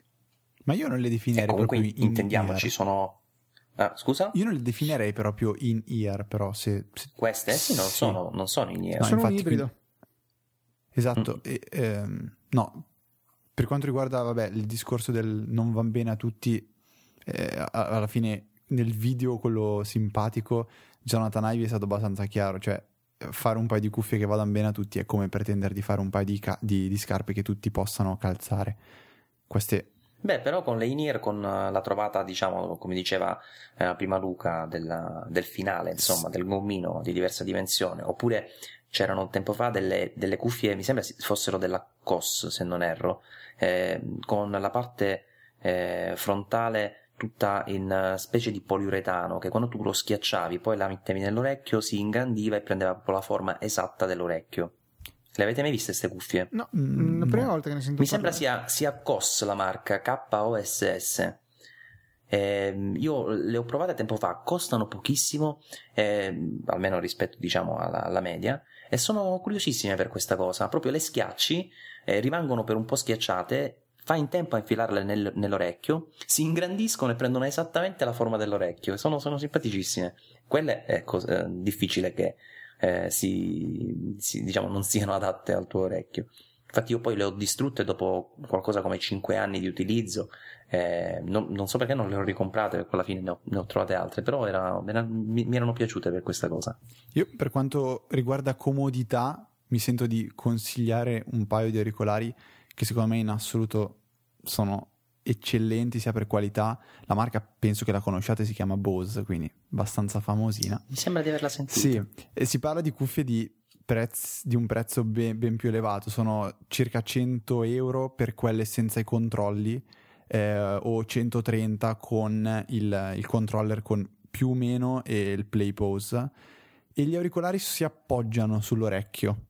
Eh, sono particolari, la prima volta sono strani, io quasi mi vergognavo ad indossarli per andare in giro, però una volta provati questi come comodità sono spaziali e qualità del suono, vabbè, c'è, c'è ben poco da stare a, a discutere. Ma si appoggiano, intendi tipo quelli per sport, cioè sì. quelli che girano sopra l'orecchio? Esatto. No, hanno come eh, una specie no, no, di telaietto che si aggancia all'orecchio, ma alla parte esterna, non proprio il canale. Beh, ma dimmi il modello che lo guardo. Allora, no? Siamo su internet. Si chiamano MIE2i mobile headset e sono quelle si riconoscono abbastanza facilmente perché hanno ah, sì, i sì, cavi bianchi e neri e vanno praticamente incastrate nell'orecchio ma eh, non, come, non, fanno come le in-ear cioè che tappano l'orecchio isolando queste uh-huh. non, non, isolano tanto quanto un paio di in-ear perché appunto non, non si incastrano dentro, eh, dentro l'orecchio però si appoggiano non vengono mai via sono super comode eh, vengono anche con una pratica custodietta in cui ritirarle per non farle avvolgere e io devo ammettere che sì. hanno un prezzo elevati, ah, elevato però sono, sì, onestamente. sono veramente veramente fantastiche Fede mi raccomando il link Carucce. nelle note dell'episodio in modo assolutamente Beh, allora, diciamo che mi sono stancato di parlare dell'iPhone 5, mm, però ci sono due cosine che le, le, volevo, le, volevo, aggiungere più che altro perché volevo sapere cosa ne pensate voi. Mi riferisco al fatto di Lightning. Bellissimo. Eh, è... Com'è? È bellissimo, esteticamente è bellissimo e anche funzionale. No, ma a parte esteticamente funzionalissimo, proprio da questo punto di vista è, è, fantastico. Però ecco, sai, io mi trovo in casa un po' di aggeggi che non, non, potrò utilizzare o comunque con adattatori, se poi saranno compatibili e poi vai a vedere come lo tieni, insomma. Un po' mi dispiace, però devo dire che è, è eccezionale, cioè il salto di qualità, vabbè, sono passati dieci anni pure, eh, quindi voglio dire, ci sta che si noti il, il passo in avanti eh, però è molto molto meglio. Diciamo che non, non, è, non, è, proprio come il MagSafe per il discorso che non c'è eh, la, la, calamita, però la, la, comodità di utilizzo è quasi, quasi uguale, cioè quasi ad occhi chiusi, lo metti, lo togli senza problemi, sta benissimo su, mo, molto molto comodo. È vero. Eh, per... L'unica cosa è che al momento è ancora USB 2. Sì, però non si esclude comunque una sua aggiornabilità all'USB 3. E forse anche. No, no, infatti tecnicamente lo fa. Secondo me è l'iPhone 5 che non, non supporterebbe ah, l'USB 3, almeno questa è la mia idea, insomma. Sì, sì, però comunque anche il fatto che dentro al cavo, dentro al connettore siano presenti proprio dei chip elettronici, probabilmente lascia presagire a una certa intelligenza nel cavo. E forse anche quello è la ragione per cui costano la bellezza di 20 euro sti cavi eh, e non ce ne sono ancora di terze parti al momento sui siti cinesi ne sono già comparsi ma costano eh, una quindicina di dollari 16 per cui il risparmio è abbastanza ridotto e sono unicamente per la ricarica per cui non potremo usarli per sincronizzare con il Mac l'iPhone Ma chi lo usa ancora per sincronizzare il Mac col cavo? Io scusate? lo faccio sempre ehm, al cambio del dispositivo per eh, non passare per iCloud perché ci mette troppo. Io lo, lo considero proprio come un backup, invece come strumento di trasferimento dati preferisco il cavo.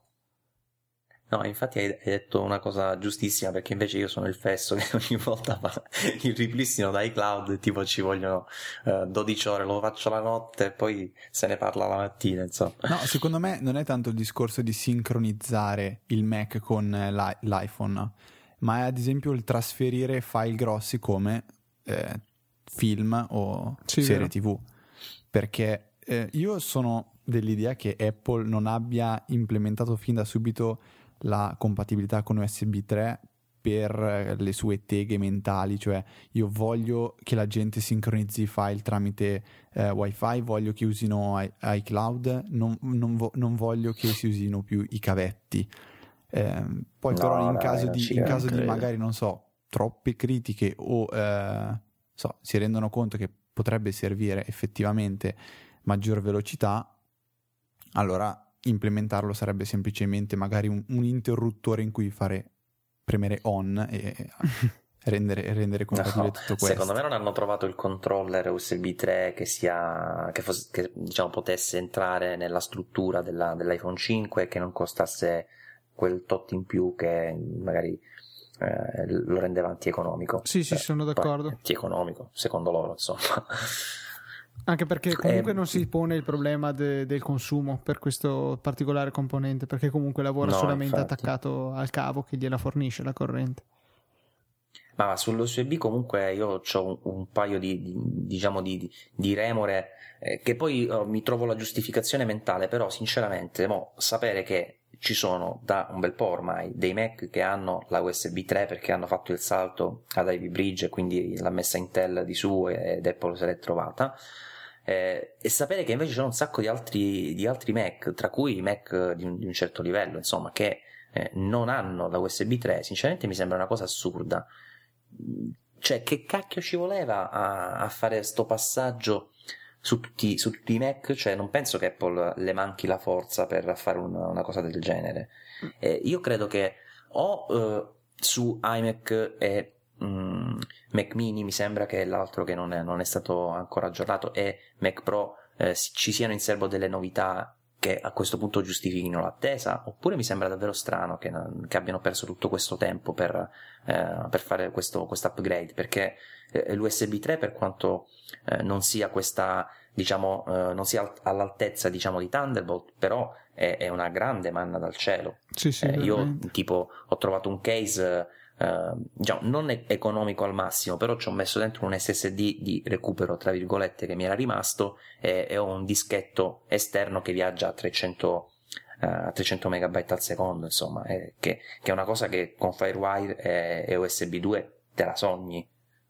Sì, sì, decisamente. Eh, non so, non me lo spiego in effetti neanche io perché alla fine gli bastava fare uno di quei soliti aggiornamenti incrementali che fanno regolarmente quando non ci sono grosse novità. Processore un po' più potente, magari un hard disk con 2-3 giga in più, insomma.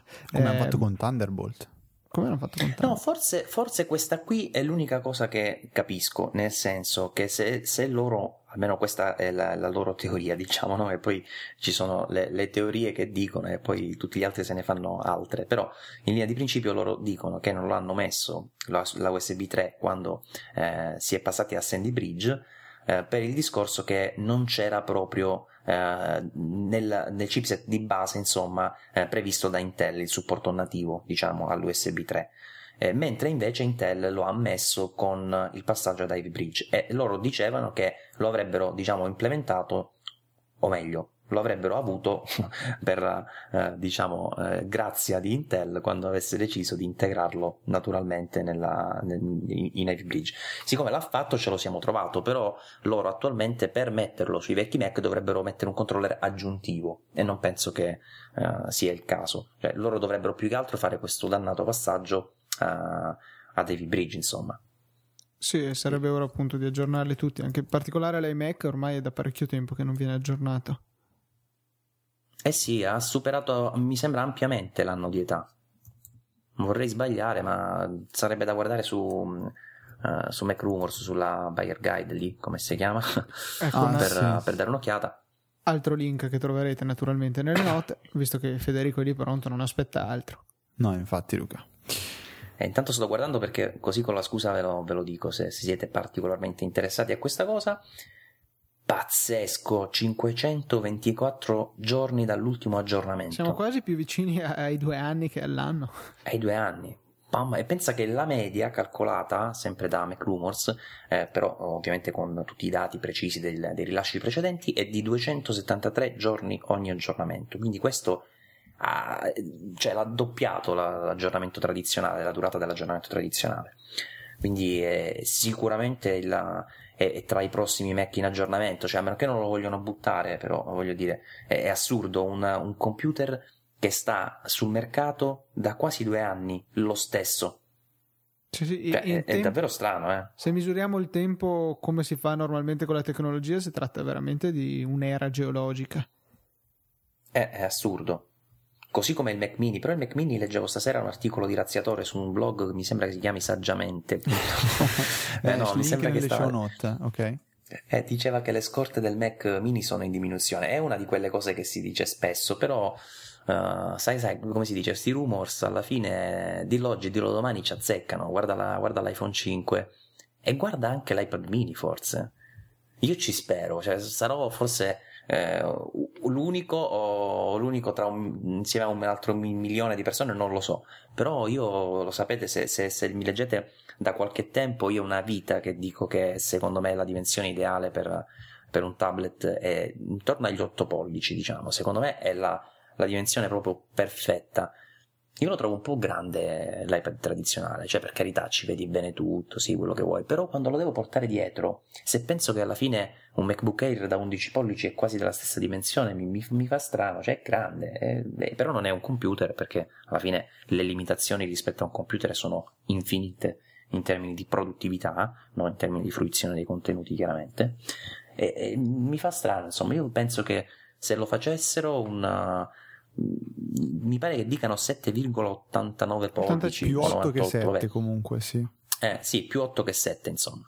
E, e probabilmente potrebbe anche essere in 16 noni a questo punto. Io Sarebbe spero di no. rottura di Quello scatole, proprio però. Su un tablet, secondo me, i 16 noni è la morte perché eh, è fin troppo alto per leggere, però ci si può stare. Mentre invece è larghissimo quando lo teniamo in orizzontale. Eh, diventa spazio sprecato se non per vedere i film, chiaramente. Allora lì sì, certo, se ne, ne giova un sacco. Però Eh, ma tu l'hai vista la differenza guardando un film sull'iPhone 5? Ora magari non è il dispositivo ideale per vedersi un film, però un video qualsiasi Sì, in sì, 16 noni. Guardalo sull'iPhone 5 e sull'iPhone 4S. No, lì sì, è chiaro. un altro pianeta. Sì, però ehm, secondo me eh, su un tablet si vanno, cioè ci sono più svantaggi che vantaggi. Secondo me i 4 terzi è un formato molto particolare che si adatta molto bene. Poi, chiaro, anche, lo dicevo anche dello schermo da 3 pollici e mezzo dell'iPhone e poi ho provato il 4 e il 5 e ho detto bellissimo perché non è sempre No. stato così.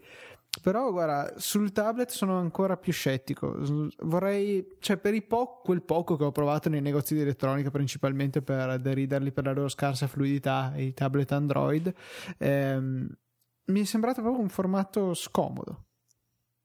Però scusa, c'è già eh, l'iPad 4 terzi che va benissimo per la lettura, per gli ebooks, e, diciamo è, il, è quello il vostro eh, utilizzo principale, va benissimo per la navigazione, va benissimo per carità. Però un secondo modello, posto che sarebbe comunque un po' una rottura di scatole per gli sviluppatori, perché a questo punto si tratterebbe davvero di iniziare a frammentare un po' troppo la piattaforma. Però essendo un dispositivo comunque aggiuntivo, perché chiaramente non andrebbe a sostituire l'iPad tradizionale, non è che sia di base uno svantaggio che sia destinato proprio ad un'utenza diversa. Cioè, eh, se tu ti guardi un film in 16 nonni sull'iPad fa schifo.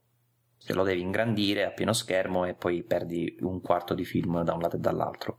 Eh, se invece sei uno che eh, lo utilizza per vedere film, ci sta che alla fine possa, possa tu preferire l'8 pollici, perché tanto secondo me sarà largo uguale, più o meno, un po' più stretto, spero da come si vede da qualche mock-up che a questo punto sembrano sempre più veritieri, potrebbe avere una cornice più sottile di lato, secondo me ha il suo perché. Cioè io almeno lo porterei sempre dietro. Oltretutto, se facciamo un 16 noni con un, una diagonale un po' più ridotta, potrebbe anche risultare forse alla fine leggermente più grande l'area visibile rispetto a uno filmato da 16 noni sullo schermo 4 terzi dell'attuale iPad. Magari come dimensione effettiva dell'immagine fisica risulta un pochino più grande o comunque paragonabile, per cui sì, in effetti ci potrebbe stare.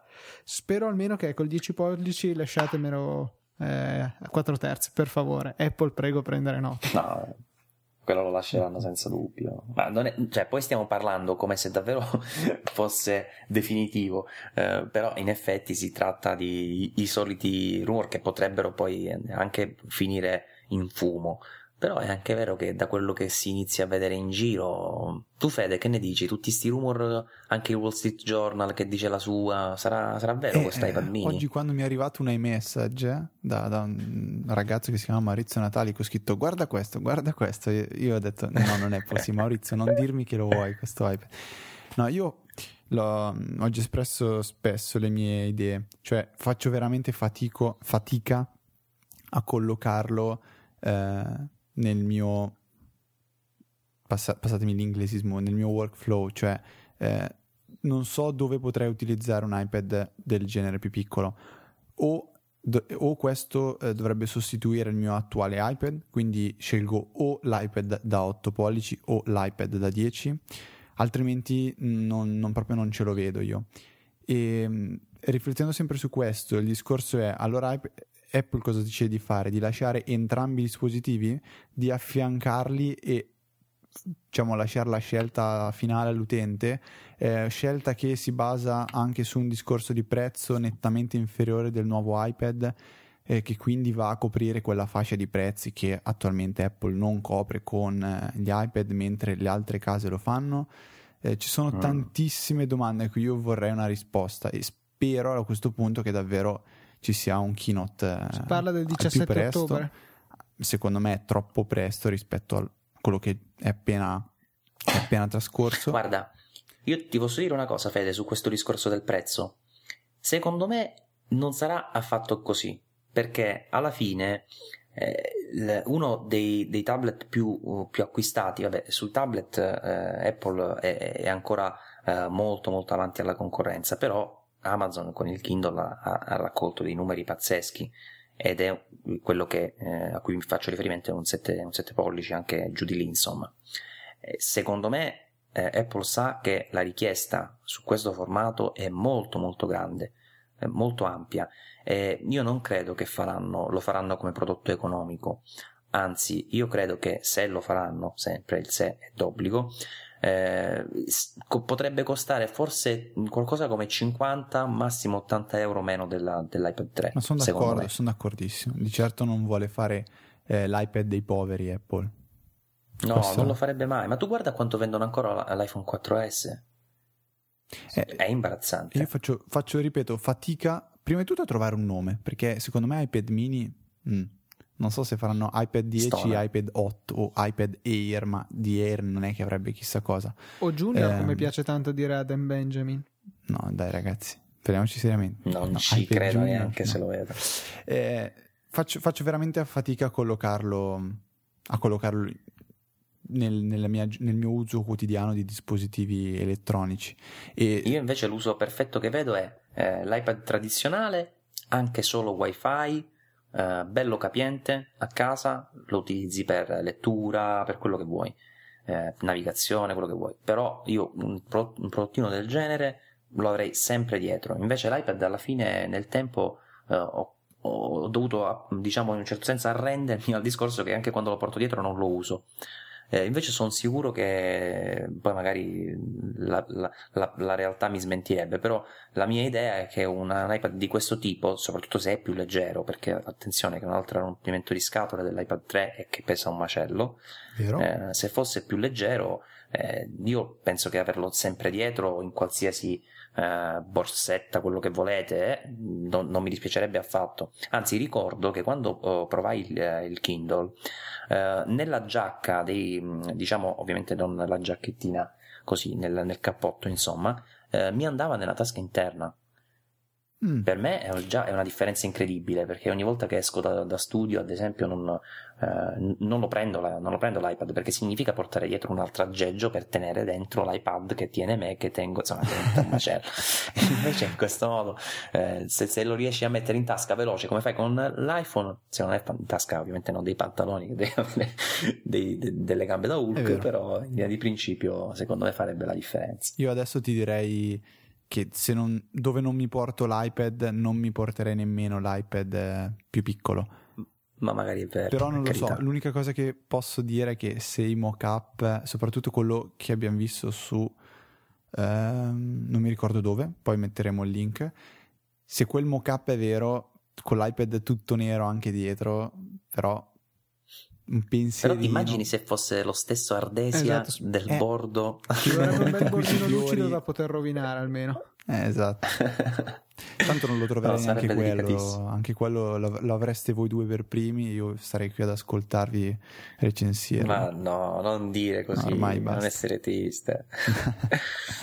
no, comunque. comunque pare che, lo, che potrebbero anche annunciare il 10 ottobre l'evento del 17 a me sembra una cosa un po' strana però ma di solito è... perché Mercoledì. è strano per le tempistiche intendi tu? no no le tempistiche ci stanno per carità però significherebbe che la presentazione dell'iPad mini eh, arriverebbe secondo questa teoria tra un giorno che oggi diciamo più o meno noi che stiamo registrando è eh, lunedì 8 inoltrato siamo quasi a mezzanotte quindi eh, significa che domani è 9 e 10, cioè tra due giorni. Lo perché mi sembra strano? Perché se penso al fatto che questo iMac di cui abbiamo parlato prima è così antico ormai, poi per carità io lo uso, ce l'ho davanti e va benissimo, eh, assolutamente, però pensare che davvero è un'era, come diceva prima Luca, tutti questi giorni per un prodotto tecnologico, mi fa un po' strano pensare che invece si dia priorità ancora una volta ad iOS e, e come li dicono, come li chiamano molti in termini un po' dispregiativi, ai cosi, insomma, no? Cioè, ce l'abbiamo già un iPad. Fateci questo iMac, fateci questo mm. Mac Pro e basta, poi ne riparliamo tra un po'. Ma magari arriverà prima l'iPad mini. L'unica certezza però che abbiamo adesso è, detto un po' poi in modo geek, eh, if eh, Apple Keynote uguale uguale true, saggio live uguale true. Assolutamente. Vabbè, questa vabbè. Luca adesso ci, vede, vabbè, ci rivedremo senso, di persona domani e dopodomani, per cui sarai, cioè, potrai pagare no. per questo affronto. Va bene, sono, sono, felice per questo. Vabbè, dai, dai, ci stava, ci stava. Ce, ce, la faremo sicuramente, ci saremo qualsiasi keynote, noi saremo in prima linea con il saggio live. Anzi, secondo me lo potremmo fare pure qualche volta più spesso, ti dirò la verità. Sì. Qualche volta in più, insomma, non sempre con. Uh, perché c'è una cosa più carina dei live, che c'è la possibilità di interagire direttamente con gli utenti. Invece, ora vedi in alcuni casi sei tu a dire poi fateci sapere. Eh, esatto. uh, la, la, bellezza di interagire subito è tutta un'altra cosa. Vero. Io ripeto, l'ultimo keynote è stato bellissimo, soprattutto per, per il live. Che eh, mi siamo diventati siamo importanti anche su Twitter. Eravamo il, il, quarto, il quinto trending topic italiano. Sì, sì, beh. Fede, Sto... allora tutti su app.net a commentare. Vabbè, uh, Luca, teniamo fuori queste nostre. ecco. Scusate. Questo app.net prima o poi. Mm. Secondo me farà un buco nell'acqua. No. Spero di no, adesso che l'ho pagato. Guarda, ho letto un articolo. Ho letto un articolo, secondo me, bellissimo di Giulio, di, di Giulio. Mm-hmm. Ah, te l'ho linkato, forse l'hai visto? Eh no, beh, lo seguo Giulio comunque, è una persona che stimo parecchio. Guarda, secondo me ha, ha, scritto, ora lo devo parafrasare perché né lo trovo al volo e né lo ricordo esattamente come, come lo ha scritto. Lui ha un sito, il debugger.com, che è molto molto carino. Eh, parlando di, proprio di app, app, app.net o app.net all'italiana, mm-hmm.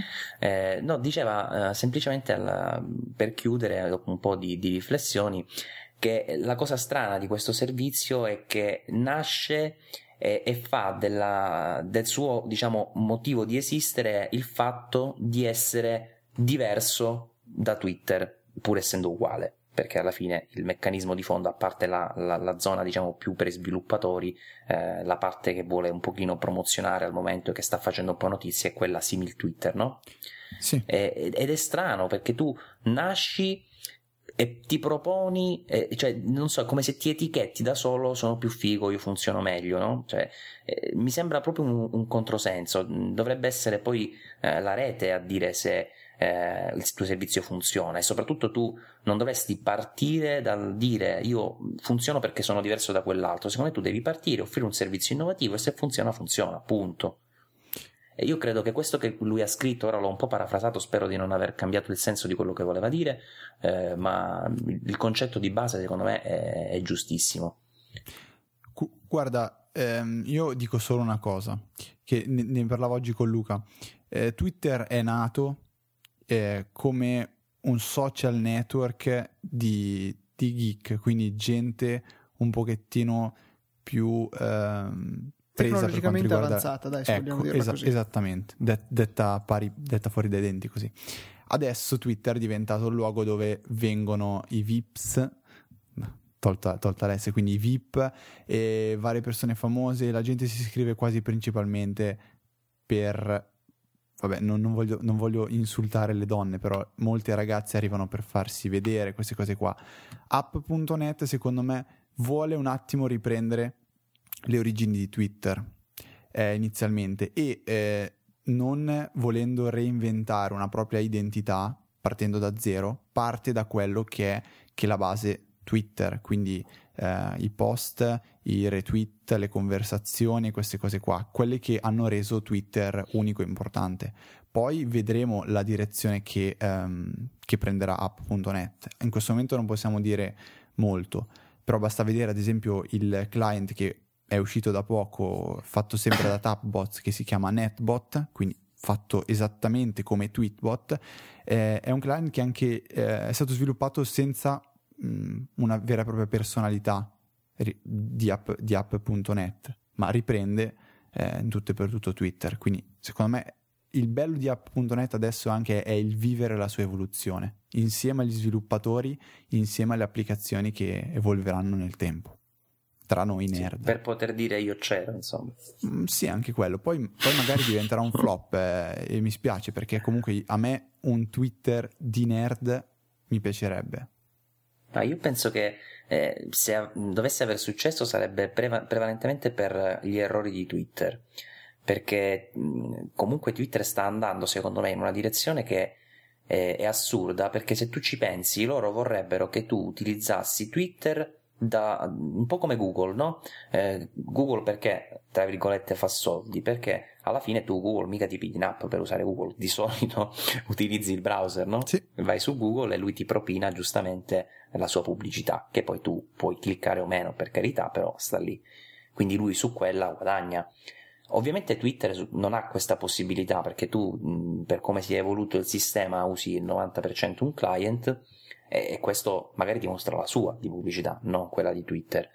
Però portare Twitter e pensare che si possa utilizzare 100% online in modo tale che tu eh, possa sfruttare quindi la comunicazione del, uh, diretta, targetizzata sui tuoi utenti per fare soldi con la pubblicità, secondo me è un, è un passo falso assurdo perché eh, per sua natura un client come Twitter va utilizzato, cioè un, un servizio come Twitter scusate, va utilizzato con un client, perché non è il Facebook di turno che magari guardi pure online.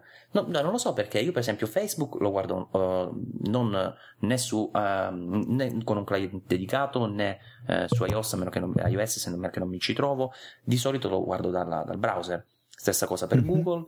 Invece per Twitter non riesco a vederlo sul, sul browser. Sì, credo so, sia mi, proprio mi fa strano. un'eredità di come Twitter ha fatto la sua fortuna con i client di terze parti. Mica è un caso che il client ufficiale di Twitter in fondo in fondo era basato su Tweety, che era comunque un'applicazione di terze parti. Eh, Facebook invece no, non ha mai promosso la, eh, la creazione di applicazioni esterne, ce ne sono viste diverse su iOS, ma tutte in realtà erano alla fine l'interfaccia web mobile di Facebook leggermente riarrangiata, ma la sostanza era quella. Eh, App.net invece appunto vuole eh, incoraggiare la nascita dei client. Non so, eh, sono approcci diversi. Eh, App.NET però dichiaratamente non vuole eh, poi in un futuro andare a cercare di ostacolare questi client di terze parti. Ehm, per favorire i propri, insomma. Per cui boh, staremo a vedere. Io sono abbastanza scettico. Mi sono alla fine deciso Beh, anche, iscrivermi anche se a funziona. .net, però non Ah. so ecco come andremo a finire. Dico, anche se funziona, alla fine eh, rimarrà, eh, come diceva prima Fede, per, per geek, perché comunque devi pagare. E dimmi tu quale servizio a pagamento può esplodere come sono esplosi i social network eh, che più usiamo. No- anche Google Plus, lo stesso Google Plus, che se vogliamo è un po' più geek, va, perché non lo utilizzano in tanti, è un servizio che a livello di numeri è molto molto meno utilizzato sia di Facebook che di Twitter ed è gratis, però non è che abbia avuto questo, questa, diciamo, eh, questi larghi consensi, se vogliamo. Non capisco perché li, li potrebbe, secondo, secondo loro, avere App.net, soprattutto essendo a pagamento. Cioè, magari sì, funzionerà per sempre, si creerà il suo canale, rimarrà eh, quello che vogliamo per geek, funzionerà benissimo, eccetera, eccetera, però difficile che riesca a, a- a superare quel punto di rottura che lo renda davvero eh, diciamo famoso tra virgolette sempre noto insomma utilizzato quanto eh, possa essere utilizzato Twitter o Facebook Io credo che voglia proprio rimanere di nicchia, che la sua volontà sia appunto di, eh, di essere vero. Mm-mm. eh, proprio che l- ci siano persone di D'élite. qualità ecco su, su di esso le persone tra virgolette non di qualità generalmente non sono disposte a investire dei soldi per scrivere contenuti non di qualità non so io l'unica cosa che riesco a pensare è questa stanno preparando insomma un barcone per quando poi scapperemo anche da Twitter. Scappati da Facebook scapperemo anche da Twitter e approderemo su, su app.net Ma da Twitter, possibile penso che noi rimarremo tutti e tre su Twitter per un discorso eh, di ehm, comunicazione con chi ci ascolta, ad esempio, o chi legge. Te, Maurizio, perché non posso dire eh, avete una domanda per me riguardo lo show di Easy Apple. Bene, venite su AppNet a, a chiedermela a 50, a 50 dollari, ex 50 dollari, sicuro ora arriverebbero 36. meno domande Sì, lo so, quello è assurdo. Arriverebbero le mail, però è un'interazione più fredda, più, più, più lenta, macchinosa. Su Twitter rimane un qualcosa di ehm, per comunicare magari a più gente, mentre lì su AppNet si vanno a fare quei discorsetti un pochettino strani dove in questi giorni ad esempio si discute tantissimo sulle nuove cose da implementare. Ad esempio lì odiano tutti i link shortener e si prevede di eh, integrare qualcosa ehm, ad esempio a, live- a livello di HTML in cui i link ci, eh, ci saranno degli iperlink, quindi nel delle senso che i parole link che- non consumano caratteri ecco per farla breve Esatto. No, beh, Ah, ma anche proprio inserire metti solo il titolo insomma Esatto. e il link poi bah. Markdown Sì, che però vedi ama. anche questo, è tutta questa autoreferenzialità, no? Mm, Non lo so, mi sembrano dei. Mi sembra un posto dove tutti sono contenti di fare questa cosa diversa, stanno tutti, mm, diciamo, contribuendo, eccetera, eccetera, e, e magari porterà a risultati fantastici, però al momento non mi attira per nulla. Cioè, non so perché, ma far parte di questa di questo movimento in questo momento non scusate per la- le due parole un po' vicine eh, non, non mi attira più di tanto insomma non, non lo so io Sì, l'ho dai, ti do tempo fino a fine mese, Maurizio. un social network per snob e ho deciso di provarlo proprio per curiosità non perché sono snob anzi tutt'altro volevo vedere un po' questi snob nel loro habitat naturale cosa dicevano Io ti do Esatto. tempo fino, fino a fine mese, Maurizio. Dopo, secondo me, anche tu verrai a farci visita. No, ma ti- io mi volevo iscrivere, non, non è che non mi volevo iscrivere, più che altro per capire come funzionava, perché sono un curioso di natura e quindi eh, mi faceva piacere in questo senso. Eh, E che poi non riesco a capire l'utilità, cioè sono sicuro che sarebbe uno di quei servizi dove eh, mi sono iscritto eh, e, e non ho mai utilizzato. Beh, Ce ne sono un'infinità, tipo Pinterest che però è simpatico ma non lo uso, eh, Tumblr mi sono iscritto, è simpatico ma non lo uso, cioè ce ne sono, ti potrei fare una sfilza infinita. Eh, penso che sarebbe l'ennesimo, sai perché non l'ho fatto? Perché alla fine per fare questa prova gli devi dare 50 dollari. quant'è? Beh, guarda, allora, ecco, adesso è un'ottima occasione perché hanno abbassato tantissimo i prezzi, si può fare un 5 dollari al Discount. mese e quindi è già Fantastico. una buona cosa. E dopo eh, il fatto, come dicevo prima, che ci sono questi nuovi due client NetBot per iPad e per iPhone che eh, rendono il tutto molto più familiare perché ricordano un po' Twitter, quindi ci si sente un po' più a casa. Poi si sa di parlare Ma non con ti senti solo piuttosto che a casa? No, con chi parli? guarda, è una cosa tremenda. Eh. Io a volte scrivo, ho in questo momento penso una ventina di followers, anzi esagerando ne ho ve- 23 e a volte scrivo e mi risponde gente anche mai vista perché esiste questo concetto di global stream dove puoi leggere tutto quello che la gente sta scrivendo in questo momento e molto probabilmente trovi qualcosa di interessante a quel punto lì si inizia una discussione, un dibattito che poi cresce, si aggiungono altre persone e nascono cose interessantissime. Ad esempio, poi chiudo la parentesi, eh, si discuteva del come mai Apple non abbia eh, mai pensato di eh, poter aggiornare alcune applicazioni native di iOS tramite l'App Store, ad esempio l'applicazione Mail, eh, o come mai al- alcune applicazioni secondo me inutili rimangano tuttora installate di default, come l'applicazione della borsa. Eh, e un paio di altri ragazzi sono- hanno letto il mio, il mio post che era inviato nel nulla, perché a 23 followers è il nulla praticamente, e abbiamo iniziato a discutere un attimo e sono venute fuori delle- degli spunti interessanti.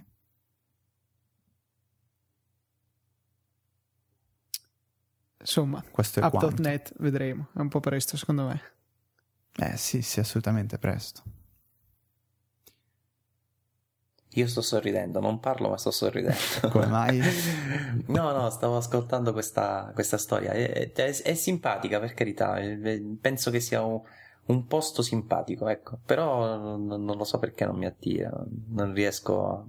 Cioè, per- non riesco a capire perché ci dovrei perdere del tempo. A parte questi esperimenti, no? Io non lo- magari farò così. Allora, non mi iscrivo. Tra due mesi Mhm. ti romperò le scatole e ti chiederò adesso parlami a distanza di due mesi di eh, questo servizio e dimmi come- quali sono i lati positivi e negativi. Lo faremo Ok, senz'altro. mi, mi conservo questa domanda. Va benissimo, ma fai bene perché comunque io sto parlando adesso eh, che sono passate boh, una settimana dalla mia iscrizione quindi magari ancora eh, la novità che mi sta attirando, poi magari tra un mese mi stufo completamente e muore, però eh, io sono uno che si lega molto a certi personaggi come Marco Arment, come la coppietta Benjamin Brooks e Sean Blank e vederli lì attivi che ti rispondono è interessante. Alcuni se ne sono andati su Twitter, alcuni su Twitter hanno invece talmente tanta gente a cui rispondere che non ti, non ti degnano neanche di, di- di- di un sorriso, diciamo. Tra un po' si studieranno le migrazioni social Eh, esatto. piuttosto che le migrazioni delle masse, degli animali. Studieremo le migrazioni social. boh, ragazzi, Una direi che siamo andati abbastanza lunghi, forse o no? Eh sì, Ma la gente- davvero abbiamo registrato due ore. Sono, sono preoccupato. La gente ama ascoltare la tua voce, Maurizio. Ma poi è La una cosa mia che dico sempre: terribile, se, sono un terone. se un podcast è lungo, basta ascoltarlo in più tornate, non è mica necessario ascoltarlo tutto di fila. Io faccio sempre così. No, ma sai, ho visto anche un commento nella. Ah, a proposito dei commenti, visto che già siamo andati lunghi, continuiamo ad allungarci. vi volevo ringraziare in prima persona, ma ovviamente anche voi che eh, fate parte del team per eh, i commenti positivi su, su iTunes, sul, sul podcast, anche per quelli negativi, per carità, se, se arrivano. Eh, e infatti ce n'è uno in particolare di cui volevo parlare, eh, in cui proprio mi dicevano che parlo troppo, molto delicatamente devo dire, però mi hanno detto che parlo troppo e effettivamente potrebbe essere un problema, soprattutto dopo che ascolterà questa puntata, l'utente che ha scritto quella, quella, quella recensione, insomma, tornerà a scriverne un'altra, parli più di prima. No, beh, dai. Però sono comunque d'accordo non abbiamo ven- cioè, registrato aria fritta. Comunque ci sono stati un sacco di spunti e discussioni che io credo che siano veramente interessanti. Per cui credo che valga la pena di spendere un po' più di tempo per ascoltare questa lunga puntata. Ecco, questo dobbiamo dirlo all'inizio. Ah già, eh, poi possiamo mixarlo, Luca, taglialo e metti all'inizio, così all'inizio sanno che arrivate fino alla fine, dura molto, però vi consiglio il finale a sorpresa. Esatto. Magari Luca è una macchina da podcast, comunque permettetemi di dirvelo, ma Luca eh, ascolta penso due ore di podcast al giorno, anche di più forse. Sì, faccio un paio d'ore di, di- di contenuti, però perché li ascolto in un'ora e poco più perché tengo tutto a due per. Ok, Io ho provato a sentire il vostro l'altro giorno a due per, divertentissimo comunque. Eh, E, sì. mm, Poi io parlo veloce, è un mio difetto, non riesco a parlare lentamente, per cui a due per sono abbastanza ridicolo, mi sono ascoltato anch'io. Comunque sì, seguo 15 podcast, per cui è un po'... devo assolutamente ascoltare Io sono a 10 ancora. Mi devi dare gli altri 5, no? ah, supponendo okay. che i primi 10 potrebbero anche essere uguali. Eh. Bah, io mi scri- faccio tipo feed RSS, mi scrivo a tantissimi, dopo vedo quando arrivano le nuove puntate, se c'è un interessante ascolto, non non, Fede, è un lavoro, non basta. mi auto-obbligo. Non è un lavoro, come dice Luca. No, ma posso sconfinare un attimo su, su un altro dei, dei, nostri podcast, certo. diciamo così. Eh, sentivo nell'ultima puntata di Pausa Caffè, yes. eh, chi ci sta ascoltando, se non lo avesse ancora ascoltato, lo faccia perché è molto simpatico ehm, che l'altra volta parlavate con eh, Fabrizio e Diego, e Diego eh, del fatto che avreste un pochino affrontato il, i vari sistemi per tenersi informati su internet, quindi feed RSS, ehm, client, contro client, servizi online. Eh, o lo avete già affrontato questo, questo, argomento? Sì, guarda, ne abbiamo parlato nella terza puntata che si chiama... No, l'ho sentita okay. quella. Però mi sembra che poi alla fine avete detto di questo ne parleremo allora, più avanti. Mi ti, sembra... dico, eh. ti dico, ti faccio un piccolissimo spoiler per la prossima puntata. Eh, avremo intenzione di raccontare un po' come poi possiamo ehm, tenere salvati da qualche parte le cose che ci interessano, poterle andare a ritrovare, perché spesso si tende, cioè, o meglio, io tendo sempre a ehm, aver paura di perdere qualcosa che ho trovato di interessante. E allora questo è un argomento che vogliamo affrontare anche un po' nella prossima puntata, che secondo me può essere molto interessante. Poi stiamo se- eh, seguendo eh, questo percorso. Mi interesserà moltissimo. E, e quindi... Io mi perdo tra 10.000 servizi, io utilizzo di tutto, uh, Delicious, uh, Readability, Reader, faccio un macello RSS, poi, poi prefer... ecco, una cosa che non uso sono i preferiti di, di, Twitter, che non ne ho mai capito l'utilità. Eh, invece Io mi sto me, sforzando, guarda, effettivamente hanno il loro bel perché. Vi, vi, vi, anticipo una cosa velocissima, dopo io taccio, altrimenti poi gli altri due mi picchiano.